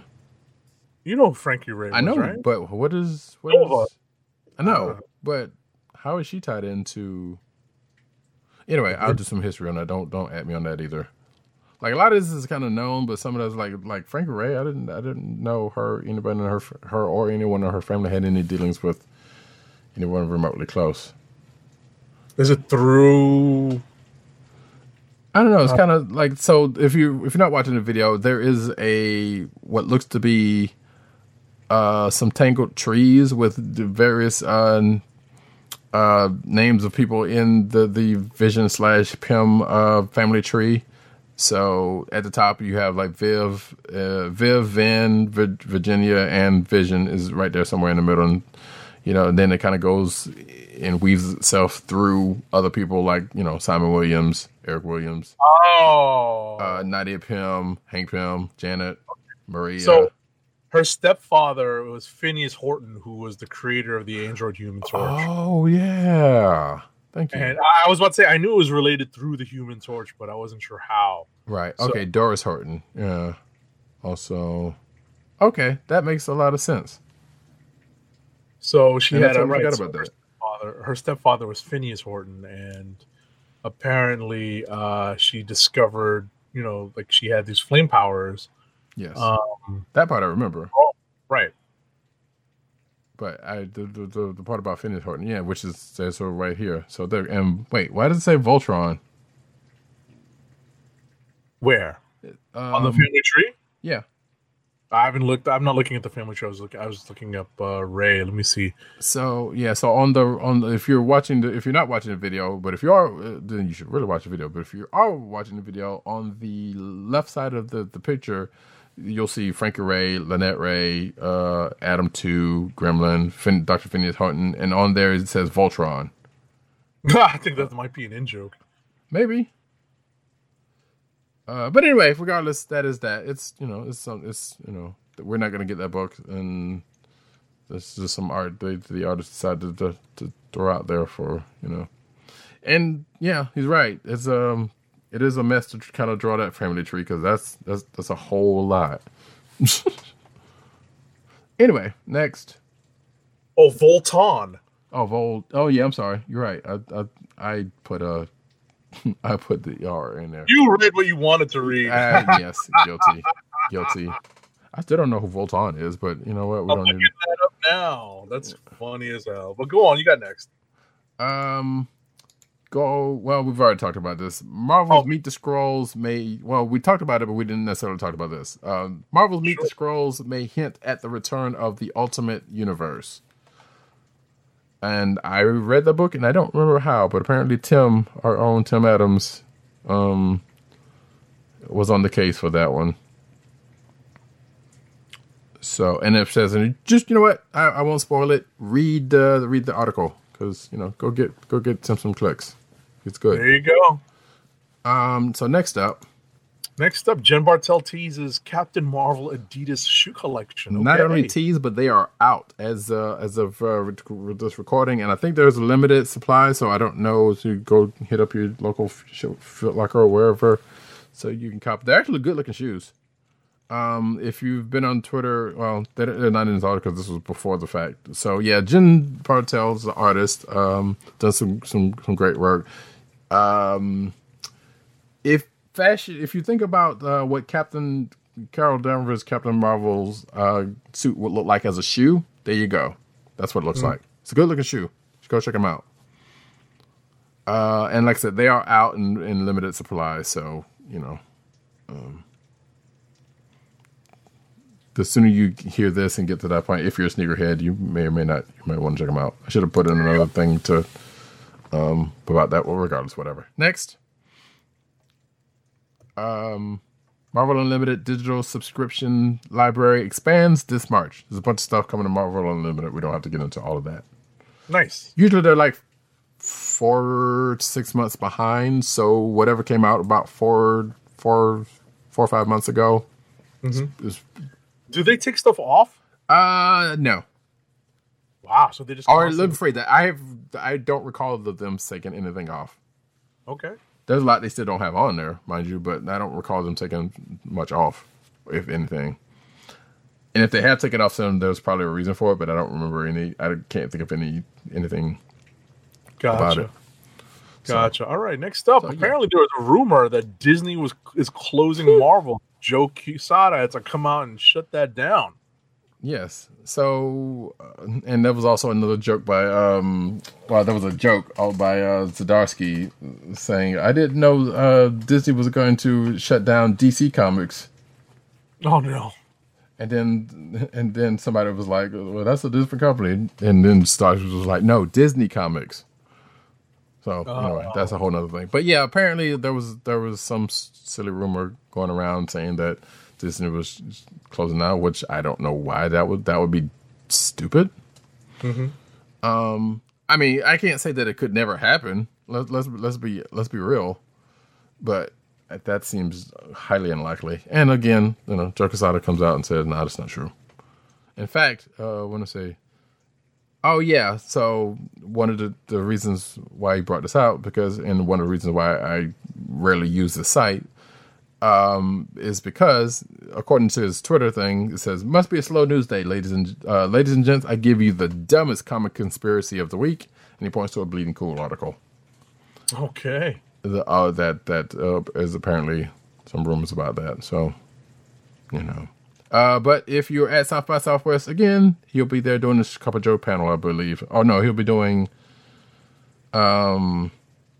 Oh, so this is coming up from a upcoming panel at South by Southwest called Marvel from Comics to Screens that apparently sparked the rumor some kind of way, which led Joe Quesada to squash it. Go figure and a couple of sites have um, already outside of this article have debunked the rumors. Next up, um, let's see. Oh, I think uh, this is it. Actually, last last bit of news. Uh, hit indie comic Black gets a sequel called White. Uh, so if you remember, and I think uh, I guess no, no disclosure needed, but uh, half the panel, not half the panel, well, definitely half the panel tonight, but half the the, the Comic Book Chronicles crew backed the original run of uh, the uh, the Kickstarter of Black, which was, hey, what if black people uh, in the in the world? What if black only black people got powers? Well, coming from that, um, the creators of Black are doing another one called White, which goes from the other end and says that, hey, in a world where only black people have uh, superpowers, what do the white people do? And apparently, this uh, is going to uh, examine that. So you can almost, if judging by what I'm seeing here, it says in white, a, a, a politician named Theodore Mann, whose family exploited empowered blacks for uh, centuries, is now president of the United States. Mann's administration has enacted controversial measures to deal with the empowered people he's deemed terrorists, and he is uh, stoking national terror um, tensions to win public support for Man First, a cybernetically augmented soldier program. Sounds familiar, doesn't it? Yes, it does. Um, so actually, it's different in a couple of ways, and some would argue probably ripped from the headlines in one little small thing. But regardless, you know, you, you, there have been comic stories that sound similar to this. Um, so I I don't know. I I haven't backed it yet, and I'm not sure. Um, uh, I, I will probably will if I get, get a little bit of extra on this one. But yeah, so same creative teams, and this is an article with uh with uh one of the with the the team with the with some of the team about it. Gotcha. If that is interesting to you, you should check that out. All righty.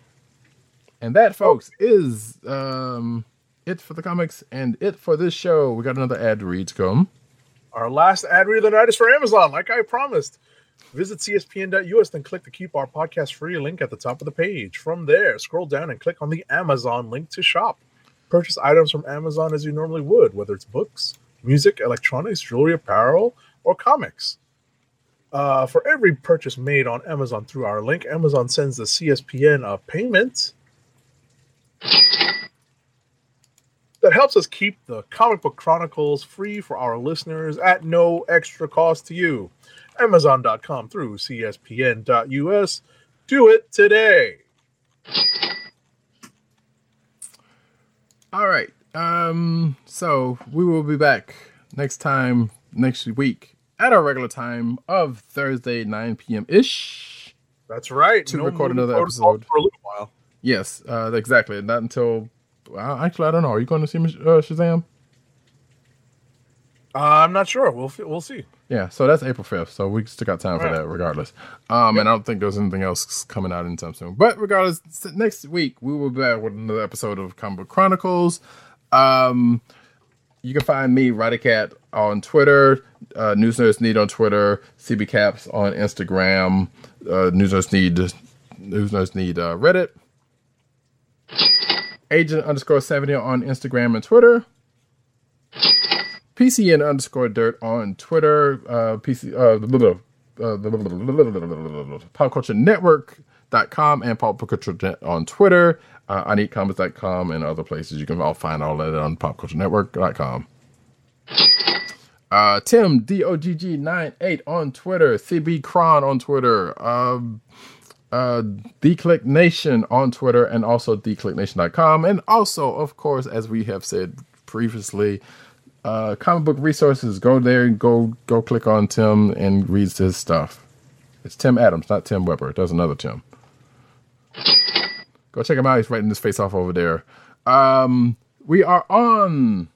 I keep wanting to say the phrase that pays, and I do not know why. But Cold Slither Podcast Network, the CSPN.us. Go to there and go check us out and other fine podcasts. And of course, Google Play, uh, Apple iTunes, aka uh, Apple Podcasts, and Spotify, and the Cold Slither Podcast Network's SoundCloud link.